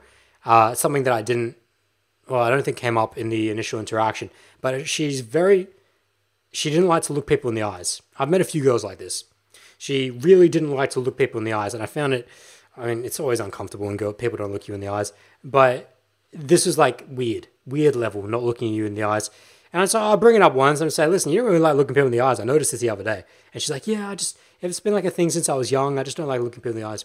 I'm like, okay, that's weird. So it's some weird things at the beginning, but it's all right. So we start walking. We start walking down to the botanics. Everything is fine. Everything is fine walking down the botanics, getting the tea. There is no signs of what is about to happen, which is which is like turn your key nuclear launch station. What is about to happen. So we get down to the gardens. Now, for those that have been to the Adelaide Botanic Gardens, we're coming off North Terrace. You go, you go down, you enter the entrance, you walk, turn right, and you go down to the massive lily pond for those of you that actually, if you want to get a visual for it, there's a video on my channel called Instant Date After Meditation. That's where I took her. This is amazing. The amount of just the sheer, the sheer level of content on my channel is ridiculous. So you can actually see it if you want. And it's actually the where we were sitting is in that video where I was meditating. And so this is what I do, right, right? This is what I do. Like any normal person. I sit down. Alright? It's it's okay, it's not it's not like 25 and sunny but it's a it's nice weather. It's not like it's drenched or anything like that. I sit down on the grass, and she refuses to sit down. Now I don't mean no, actually I don't know about sitting down. I mean like, nope, I'm not sitting down. I'm not sitting down. Let's go, let's move, get up. This is what she says to me. I sit down and she goes, I'm not, I'm not sitting down, get up, get up. And I'm like, I'm like on the ground. Uh, for those of you on the podcast, you got to go look at this on YouTube. I'm like, are you for real? I was like, I was shocked. I was like, are you fucking serious? You won't sit down? And I was, I like, I said it just like that as well. I was like, I was, I was like mind blown after hundreds and hundreds of day twos of bringing girls to this exact spot. This is like my spot, right? I've never seen this ever. A girl who is so aggressively adamant about not sitting down on the grass. Now you guys might be thinking, oh, she must have been wearing a short dress, and maybe she was like worried about her like legs or so. I was like, no, she's wearing tight blue jeans. If you can see the image in this week's email, she's wearing tight blue jeans. Oh well, she must have been wearing really fancy shoes that cost five hundred dollars and doesn't want to mess up the shoes. I'm like, no, just regular heels or regular boots with a bit of a heel and and even so, could have easily taken them off if she wanted to, but they, they, but they're not like it's it, that wasn't the issue. The, the issue was not what she was wearing, and so I say to her, "But why?" I said, "Why? Why will you sit down?" And in my mind, as this is going on, I'm like, "This is literally an episode from Seinfeld." Just slightly different context. This is literally when Jerry sits down at the diner with that girl with uh bloody uh what's his name? Fucking Poppie, Poppie's daughter. He sits down with Poppie's daughter and she won't taste the pie. And she's and he's like, here, have try some. And she's like, nope. Just shakes her head. Just shakes her head, won't give him an explanation. And I'm like, I'm sitting here in this moment going, are you fucking puppet? What do you what do you mean you won't sit down? It's it's like it's such a joke. Like I'm laughing as well. I'm laughing. I'm trying to make light of the situation. But it, it starts to turn like weird it starts to get very like at first she was just like, no, get up, go up, we got I'm not sitting down. And I'm like, no, you be you got you gotta be real, right? Like, come on, just sit down, sit down. But then after like it persists. Because I'm of course I'm gonna hold my frame. I hold my frame. I don't get up. I don't get up. We're here at the gardens. What else are you going to do? Right? You're gonna sit down, right? We're, we're just gonna stand here? Or keep walking like we're doing a marathon? No, we're here. This is the moment. There's a beautiful lily. It just doesn't make sense. And so I'm like, I'm gonna sit down here, and this is a principle that I've taught you guys since the beginning, since for, for the last five years, is that all of your dates, all of your day twos should be predicated on what you would be doing anyway. So I literally act this out, and I said to her, "Listen, you don't have to sit down, but I'm gonna sit down. Like, I'm not getting up, so you can stand there if you want. Like I'm not gonna." I'm not going to stop you from standing there, but it's a bit strange. I say I'm getting like a little bit more serious with her to communicate this is really weird. And she's like, so she's like, you gotta imagine, I'm sitting on the grass, like pretty chill, just like hands back, and she's standing there, arms folded, getting like real pouty now, like getting like short and sharp with me. And I'm like, but that's not gonna fucking budge me. It's like I don't, I don't need this. It's like we're here's what I want to be doing. It's what I'm gonna be doing anyway, whether you're here or not. So she's like, all right, I'm just going to stand. And I'm like, okay, that's great. So I just like sit there and we're like having this like disjointed conversation about why she won't sit down. And this is the thing that she kept saying to me. She kept saying, you can't pressure me. You can't pressure me into sitting down. Can't fucking pressure me into sitting down. And I'm like, I'm not pressuring you. All I'm saying is that it's a bit weird that you're not look at all the people around us. The only people standing are the people who are walking.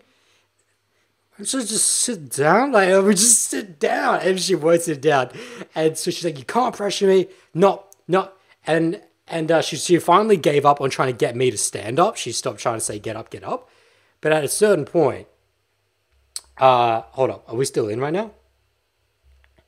It's just that my my preview has kind of like stopped previewing. I hope I hope that we haven't just lost all that. Uh, I think we're still streaming. If not, the recording will be there afterwards. But can some of you guys give me a thumbs up? Just make sure we're still streaming. All good. Thank you. Thank you, my man. just that my YouTube preview for some reasons paused. Okay. All right. Thank you, Tyrone. Thank you. And uh, willingness. Thank you. So, so after about five good minutes, I just like, okay, this girl is very strange. I've never experienced this. I'm gonna give her one. I'm gonna give her maybe there's just something I don't know about her today, about her experiences in life about sitting on grass. Hey, maybe she got raped on grass one time. Maybe she got physically abused on grass and she's just. That's what's going through her mind is like, Adam, just give her one. It's like you've had your fun, you've had your five minutes here, give her one. And one of my other core principles give her a chance to get out of her own way. Maybe she'll be good if we just walk and get to a bench. Okay, I'm like, ah, it, I was like fighting it inside, it, within myself. I'm like, nah. But I'm like, okay, I'll give her one. I'll give her one. I've proven, I've proven that number one, I've hold my frame. I didn't get up when she asked me to get up, and so it's quite clear that this the polarity sexually has not been broken. I've held my principles. Now I'm going to give her a bit of empathy and allow her to give get out of her own way, just in case there's some shit I don't know about. So I get up and I'm like, ah, let's go for a walk. So we go for a walk and it just gets worse. It goes downhill from there. As we start walking, it's like it's crickets. It's like she won't say anything. And the only thing, the only thing is like, I'm like, well, I, I don't feel the need to speak.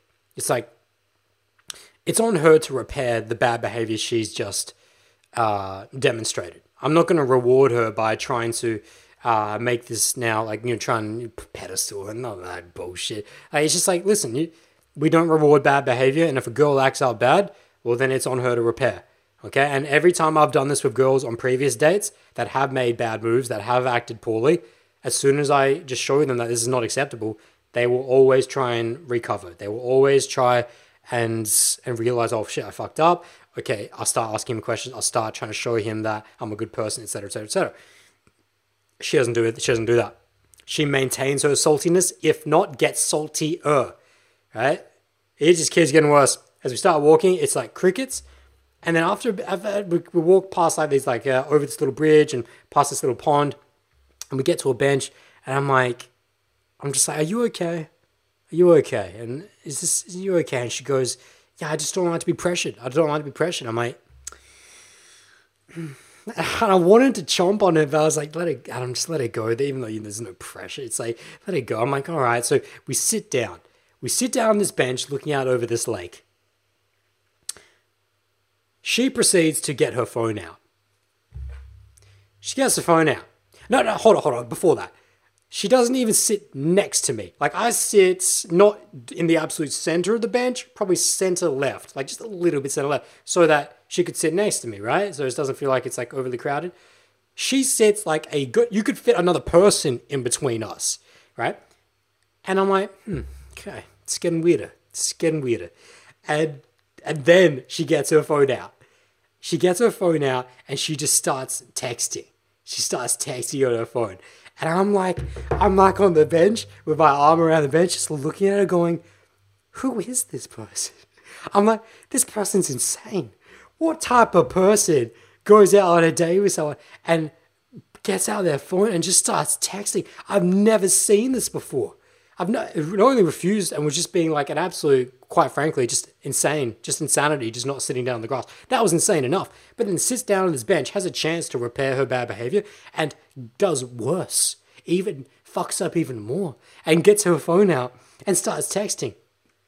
And so I'm like, I saw asking, I think I might have asked her a couple questions, I just like, just to try just say like, something about her it's either her mood or what was she was the exam or something. I was just like just trying to investigate, and she was giving me one word answers and not embellishing on anything, no story, nothing, just one word answers. And then so it just goes on. Then here, this is beautiful, this is where the fucking this is the best. This is where it really gets toxic. Is that a Japanese family walks by in front of us? For those that you know, Nihongo shite I've been studying the language and these Japanese people go by and I pick up because I hear the mom say "gambaru, gambaru" to her little uh, her little son. There's like a mother and two sons, and she's like, "Do your best, do your best," because he was trying to catch the duck. And I'm like, uh, as they walk by, I yell out "kawaii." I just yelling out very cute, like you know, "hontoni kawaii," and and the Japanese. This is like from quite. They were like 20 meters by already, and I just yelled out "kawaii," and and uh, Kawaii, and she, and then the mother turns around and goes, oh, oh, and she's like super like, cause you know, like when Japanese people hear other people speak Japanese when they're non-Japan, they freak out. And she's like, she's, uh, she's like, she's in konnichiwa, and she's, she's like loving it. Those kids are loving it. And then, old toxic next to me, toxic blonde, yells out, What are you doing? What are you saying? Oh my god, that's so embarrassing. And then she starts blurting out Japanese, just like, just moushiwake gozaimasen, and just like, like saying basically, is it just like, I'm really sorry, I'm really sorry. She's like apologizing to the mom for me speaking Japanese to her. And then, and then like breaks back into English going, he doesn't know what he's saying. I'm sorry, I'm sorry. And she's just like profusely apologizing for no reason. And then the mom's like confused at her, but then smiling at me. And I'm like, what's wrong with you? I'm her. I'm like, what is wrong with you? It's like, we're having a good time here. You're on your phone texting. You've been in this like salty, toxic mood. And now you're like freaking out. What's going on here? And she says, You just said kowai, which means scary. The word kowai means scary, and kawaii means cute. And I'm like, No, I didn't. You were you were texting in your phone, right? You were here texting, right? And I'm yelling out kawaii to these little kids that are cute. And obviously, because of the context, it's like it's obvious. It's like it's two little kids chasing a duck. How's that scary? How could that ever be interpreted scary? Not that it was, but that's how she had probably because you know she's absent-minded she's not in the moment and she hears it and so she freaks out now even if even if i had said even something like actually that was offensive but i didn't know or whatever and she actually had very good reason to apologize which of course she didn't but let's say she did she didn't have to freak out like why do why are you freaking out because it's different maybe it would be different if the mom like tried to fight me or tried to, uh, you know, like call up the police. That's a different story. But the mom was fucking loving it. She's having a great time. It's like, it's like in my mind, I'm like, this can't be real. This cannot be a real scenario. I have been on hundreds and hundreds of day twos, and not once have I experienced anything to this level of toxicity, of insanity. The combination of the two. I have seen levels of insanity on day twos I've seen levels of, of toxicity, just not both together. Not with being next to someone who is just rotten to the core in terms of their energy, just darkness, absolute darkness. And then at the same time, make no sense. It's, I've never seen it. I've never seen that combination before. Even when I think about the girl that I made the entire podcast about called uh, How to Deal with Feisty Alpha Females, and she was like super toxic, but she wasn't insane. She wasn't insane. She she could see the error of her ways and she made up for them. Like she was willing to apologize, call me up, and etc. And and you know, um, and she she could she had some level of self awareness, is what I'm saying, because insane people have no self awareness. But this girl was literally belonged in an asylum on this day, and this is what makes it even more perplexing. Think about who she was yesterday. She was a girl who was blowing my mind the day before. She was a girl the next the day before where you can watch the interaction with this like fireworks between her and I. She's she's like a she's like my kind of girl. How can someone go from a girl that that made Adam like fucking give me a half erection just talking to her like, and just like lighting me up? I want to see her the very next day. How do you go from that type of girl to the very next day being the most literally toxic and insane person I've ever met in my entire life. I've, at least in a female form, I've probably met some males that are on borderline, but in terms of female, how could this be? How could this be? It can't be, right? It can't be. Fuck yeah, it, it doesn't make sense even thinking about it now. And so here's here's how it wraps up. So she freaks out about the the Japanese woman, pr- pr- just profusely apologizing. It's just it's ridiculous because it's so uncalled for. Like even if I had messed up the word, which I didn't, but even if I had, and the way that I know that I didn't mess up the word is because the mom was like reciprocating. She's like, "Ah, oh, arigato gozaimashita," like saying thank you. Why? So, anyways so at that point, I literally, when it calms down, the Japanese woman walks off, and it's just us two, and it's just dead silent, except for her tapping on her phone. She goes back to her phone, texting. and I'm like, I'm there. I'm literally there like this. For those of you on the podcast, I've like I've got my hands in the air, like like not not like not like I just don't care, but like at hip level. I'm just trying to make sure that I'm alive and that I am operating in the sense of reality that I thought I was previous to meeting this girl.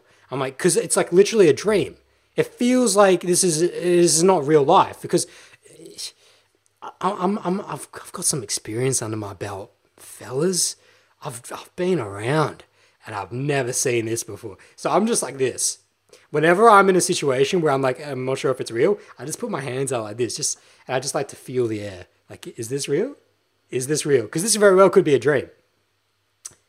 And I, I'm feeling the air between my hands, and I haven't woken up yet, so it's a dream. Uh, sorry, it's not. So it's real life. This is not a dream. So then I go, well, what the hell do I do then? Because I don't. I, at this point, I'm like, I I don't I don't hate anyone. I would I would never say, I would never wish ill upon anyone. But in terms of the scale of who I would not want to spend time with, this girl's the epitome of that. She is she's like she's set the new bar for someone that I do I I can't I don't want to breathe around her. I, she's so toxic. Like it's, it's like I can feel the energy, like my heart is beating so fast at how how much I want to get away from her. That is just how intense the situation is. And I'm sitting, I'm, I'm there, and I'm just, I take a good two minutes just to breathe. And I just, we sit there in silence. She's tapping on her phone, and I'm just breathing. And finally, and this is how you know it was the next level, is that at a certain point, I just nod, like to myself. I'm like, Nah. Okay.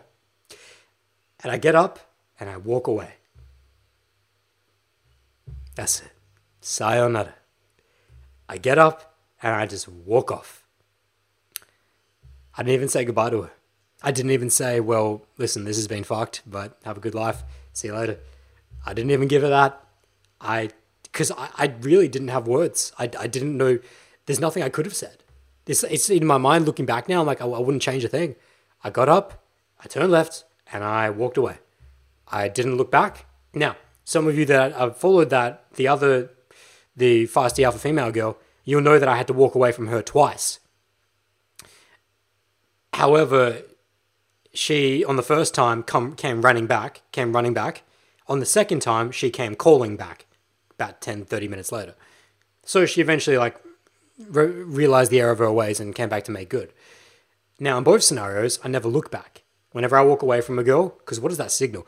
Dude, to, to, sig- to, to make someone like me walk away from you, you have to be operating on levels of toxicity that are all time. That I just like bottle it up, bottle it up, and shove it in a in a fucking chassis and drop it on a country. That's the type of toxicity I'm talking about. And so, I but for me to not even say I'm going, because at least to the to the previous girl who was the old timer, I said, at least said to her, well, listen, you don't have to come, but I'm going. See you. And I and I kept walking. And on the second time with that girl on the day three, I said to her, listen, I, I don't, I can't hand, I can't, I can't even with you right now. Listen, I'm going. See you. And I walked off. I at least said goodbye. At least said see you. Not with this girl. Not with this girl. I, I just didn't have words to say. Not that I didn't want to say them. I just couldn't. It's like this. It's that's the the level, the level of toxicity. So I walk off. Never heard from her again. I didn't look back. She did not text me back.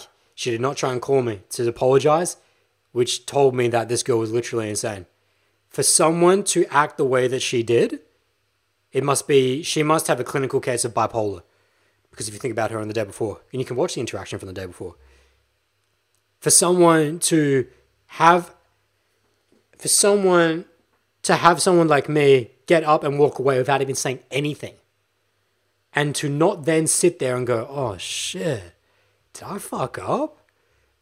Even if they didn't even like agree to the fact that they fucked up, 99.99% of people on this earth would at least acknowledge that something was wrong. That, and I must have played some part of it, even if not all of it even if she wanted to hang on to the fact that, well, you know, he, he, he wouldn't get up when I asked him to get up off the grass. You know, that's like maybe like, even that's like a straw. That's like a point of straws. But, but so that, what that told me is that she never texted me back. Because, of course, I was never going to text her. I was never going to call her to say, like, are you okay? I didn't give a shit at that point. But the fact that she didn't try to make good, which is what all the other girls that I've dealt with that have been feisty and that have been toxic to a certain level, they always try and make good. You give them a bit of space, you hold your frame. Here's like a situation with another girl. In a casual relationship that I was in, when a casual relationship with this girl, T's and C's of casual relationship. I don't meet your friends. I don't meet your family. You don't meet my friends. You don't meet my family. Core principles of casual relationship, open and free. One night, I said I was going to uh, the cinema with my boys. Uh, I went there with Jordan and Matt when Matt was still alive. Shout out. And uh, and we're at we're at Marion, and my girl texts me saying, "Oh, hey, listen, I'm at the same cinemas as well, but I'm with my friends. You can meet them as well." She texts me this to me, and I text her back going, "No, it's not what we agreed upon." And that's all I, that's all I texted her, right? She then texted me back saying, like just lashing me, just like just like just like you're such a dick. You're such a dick. I thought you were a nice guy, and you know it's like I can't believe you you wouldn't even meet my friends. I didn't respond to it. I didn't respond to it. Three days later, she texts me back saying, "I'm sorry. I'm sorry. I fucked up.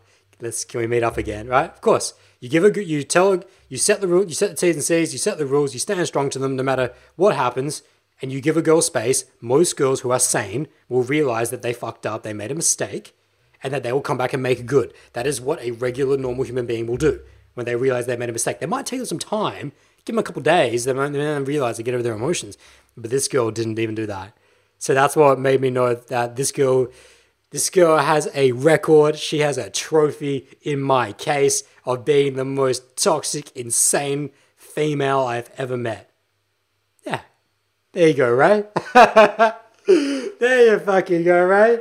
How about that for a story? And so, just what's beautiful about it is that you guys can actually watch the initial interaction, and that's how bipolar it is. She's such a great girl in that in that video. You'd like you would, you would think I was making this shit up, but then if you only heard the cliff notes, but then you realize, oh, Adam's got detail on this. There's no way he could have made this shit up. You can't make this shit up. This is something like unlike I've ever experienced. Ah, oh, amazing. Amazing. I thank her so much for that interaction. I love it. I love it. I then went out and met a much nicer girl. literally after. oh shit. I literally went back up into the mall because Roy was supposed to Roy was filming it and uh, and I met back up, and I was in JB Hi-Fi getting a new memory card. I met a much nicer girl, like an hour, like half an hour later. I'm like, oh, back to real life, back to real people. Oh shit. So, um, guys, how long's this session been? Uh, we're going over two hours. However, like I said, I will get through all super chats. So, my friends, uh, no more super chats. Please do not drop any more super chats because this we're only supposed to go for an hour and a half anyway. we're going for two hours. So that was just worth telling that entire story. So I, listen, if you want to drop more super chats, I will not be able to address them in this session. I will save them for the next session, but otherwise, just wait till next week. Okay. So yeah, thank you very much, Ray, for that uh, that question and for that super chat. So, oh, Singapore dollars, not in my house, Ray. Not in my fucking house. So that is uh, that is a social good time dime piece dollars. so uh, willingness go uh, hold up. The next super chat came from Buy Diz, uh, which is a two pound no euro two euro uh, super chat. Thank you very much. Saying Adam, is it important as a guy to start a family? Uh, here, I've said, I, I got very excited by this question.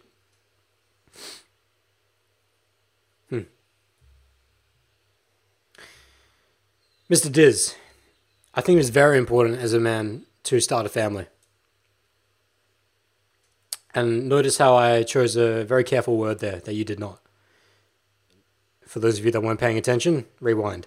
By Diz says, Adam, is it important as a guy to start a family? No, it's not. Adam, is it important as a man to start a family? Yes, it is. And therein lies your answer.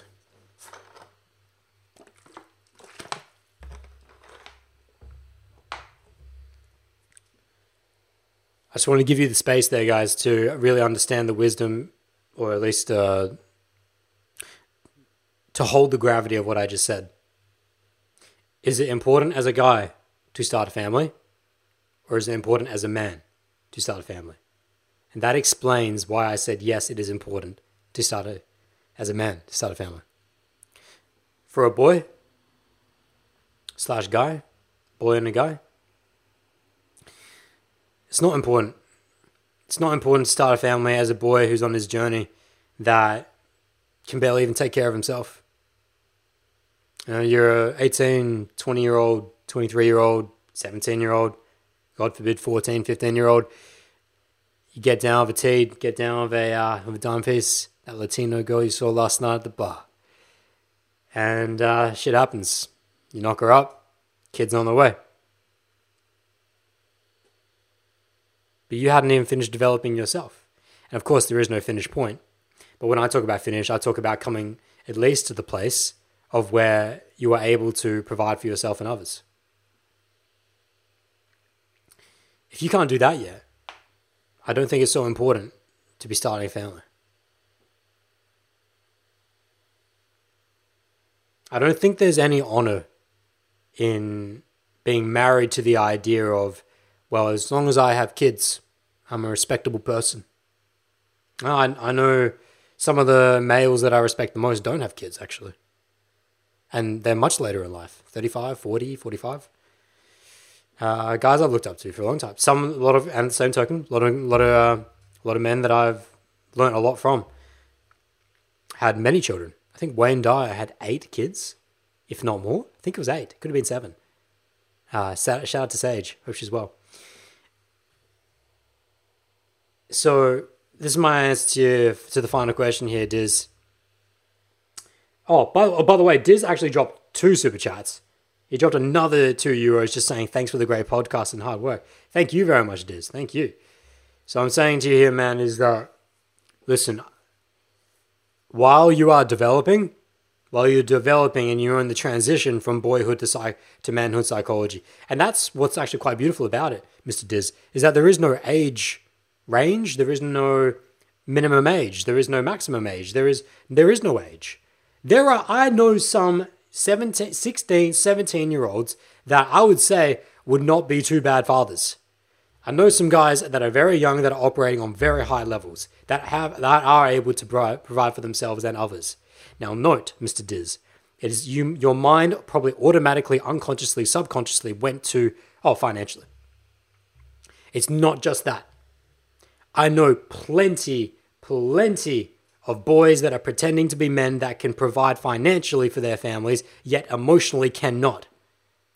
I, I you see it everywhere. I know you guys do as well.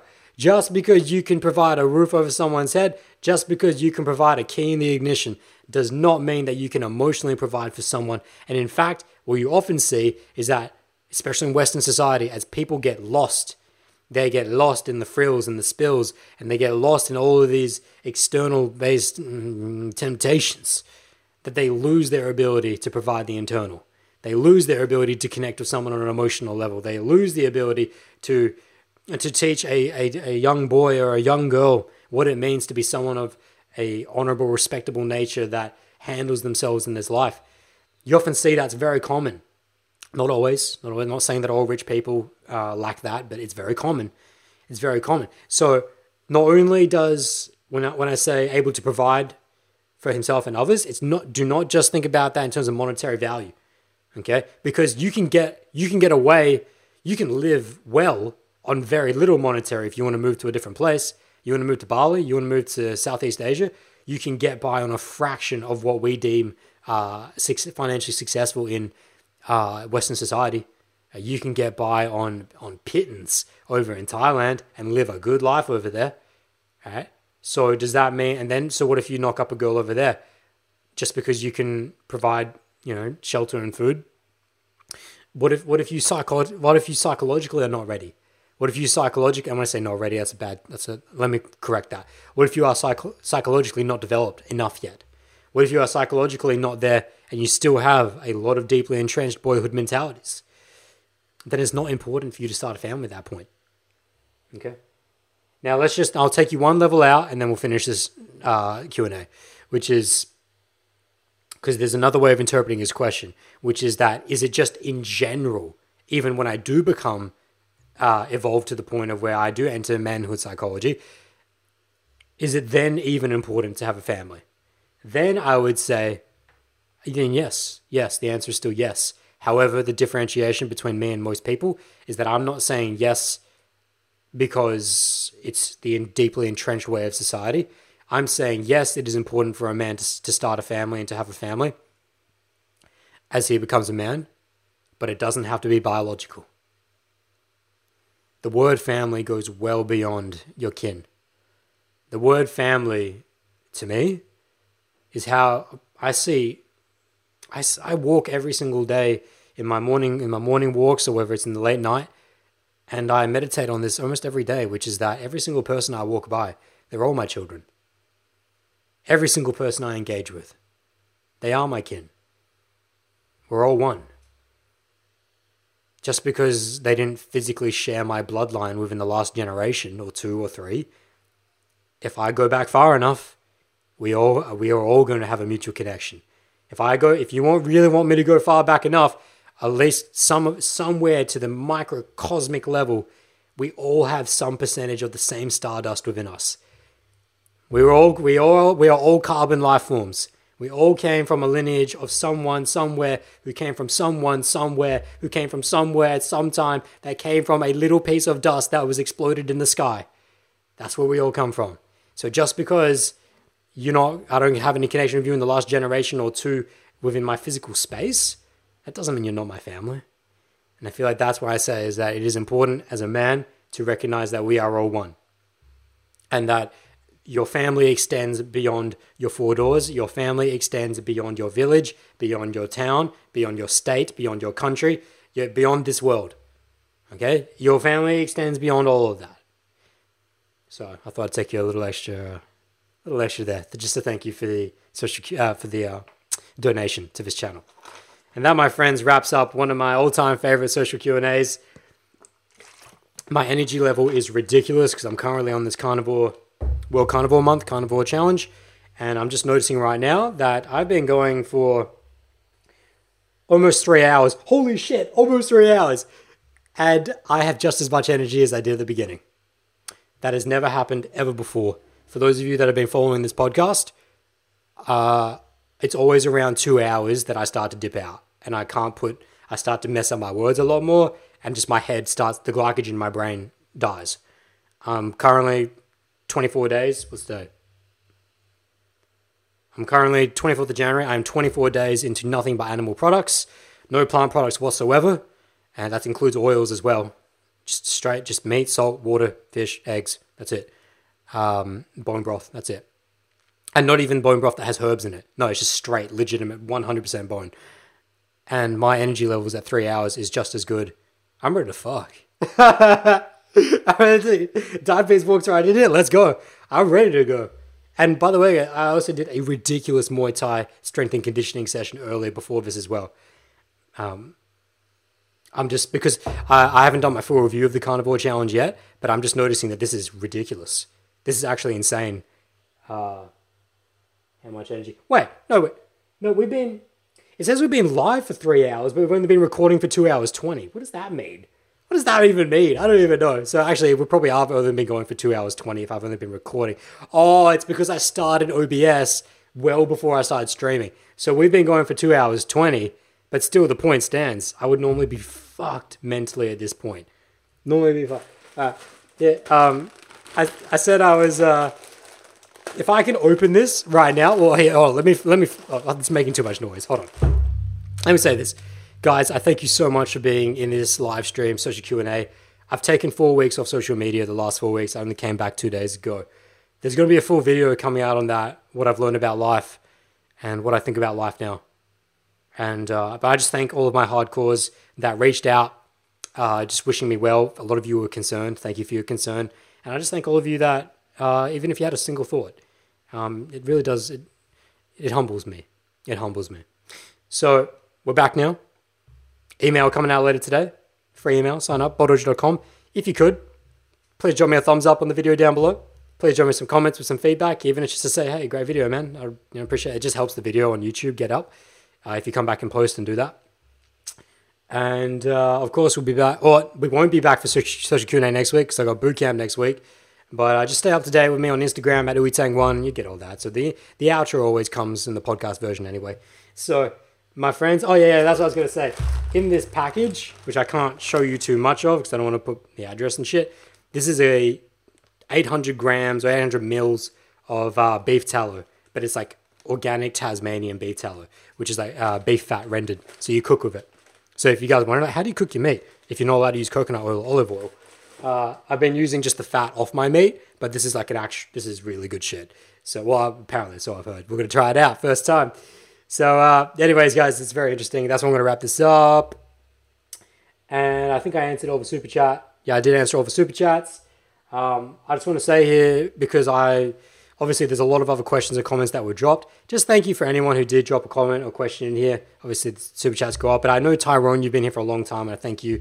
He says, I'm having deep realization when you corrected the question about a man to start a family. No worries, Tyrone. I've just, that, the fact that you're keyed in, that puts a smile on my face. So, my friends, I'm wishing you the best in your lives. Much peace and much joy. Ciao you very much for diving into this episode of Social Q&A live, my friends. If you would like to connect with me, the best place to do so is on the gram at ooitang1, double one Also, if you missed this live stream but would like to join in on the next one, just on YouTube at The Bowl every Friday, at least for the foreseeable future. We will be doing this at 10 a.m. Australian Central Standard Time, which is Adelaide time, convert it to your city, of course. Now, just before you go as well, don't forget the Bowl Sip weekly free email newsletter is now alive. If you guys would like a quick sip of social dynamics and all the other cool shit I'm exploring before your weekend dive, just head to bowldojo.com, drop your email in. There will be a confirmation email sent to your inbox. Hit yes on that and uh, you receive the very next sip. And I would love your feedback on this episode as well. Whether you want to slide me an email at bowldojo.com, or you want to slide me a DM on the gram or on YouTube, drop a comment, that'd be most appreciated. And of course, this episode is brought to you by bowldojo.com where you guys can pick up that crash course to kick ass day game, get your day game sorted, pair it up with a 30 day challenge, you'll be sweet. Also, booking one on one Skype coaching where you guys can dive into your limiting beliefs, create action plans to create change in your actual life. And if you'd like to become a Bowl Insider, which gains access to priority messaging, priority session bookings as well, which I cannot do for everyone. It's only for the Bowl Insiders. You can also book those through the website. And also, for those of you that really want to dive in deep and attain the freedom of choice in your day dating life, be anywhere and be in any state, see that woman that you're so much attracted to, coconut oil style, and be able to bring the best of your 50.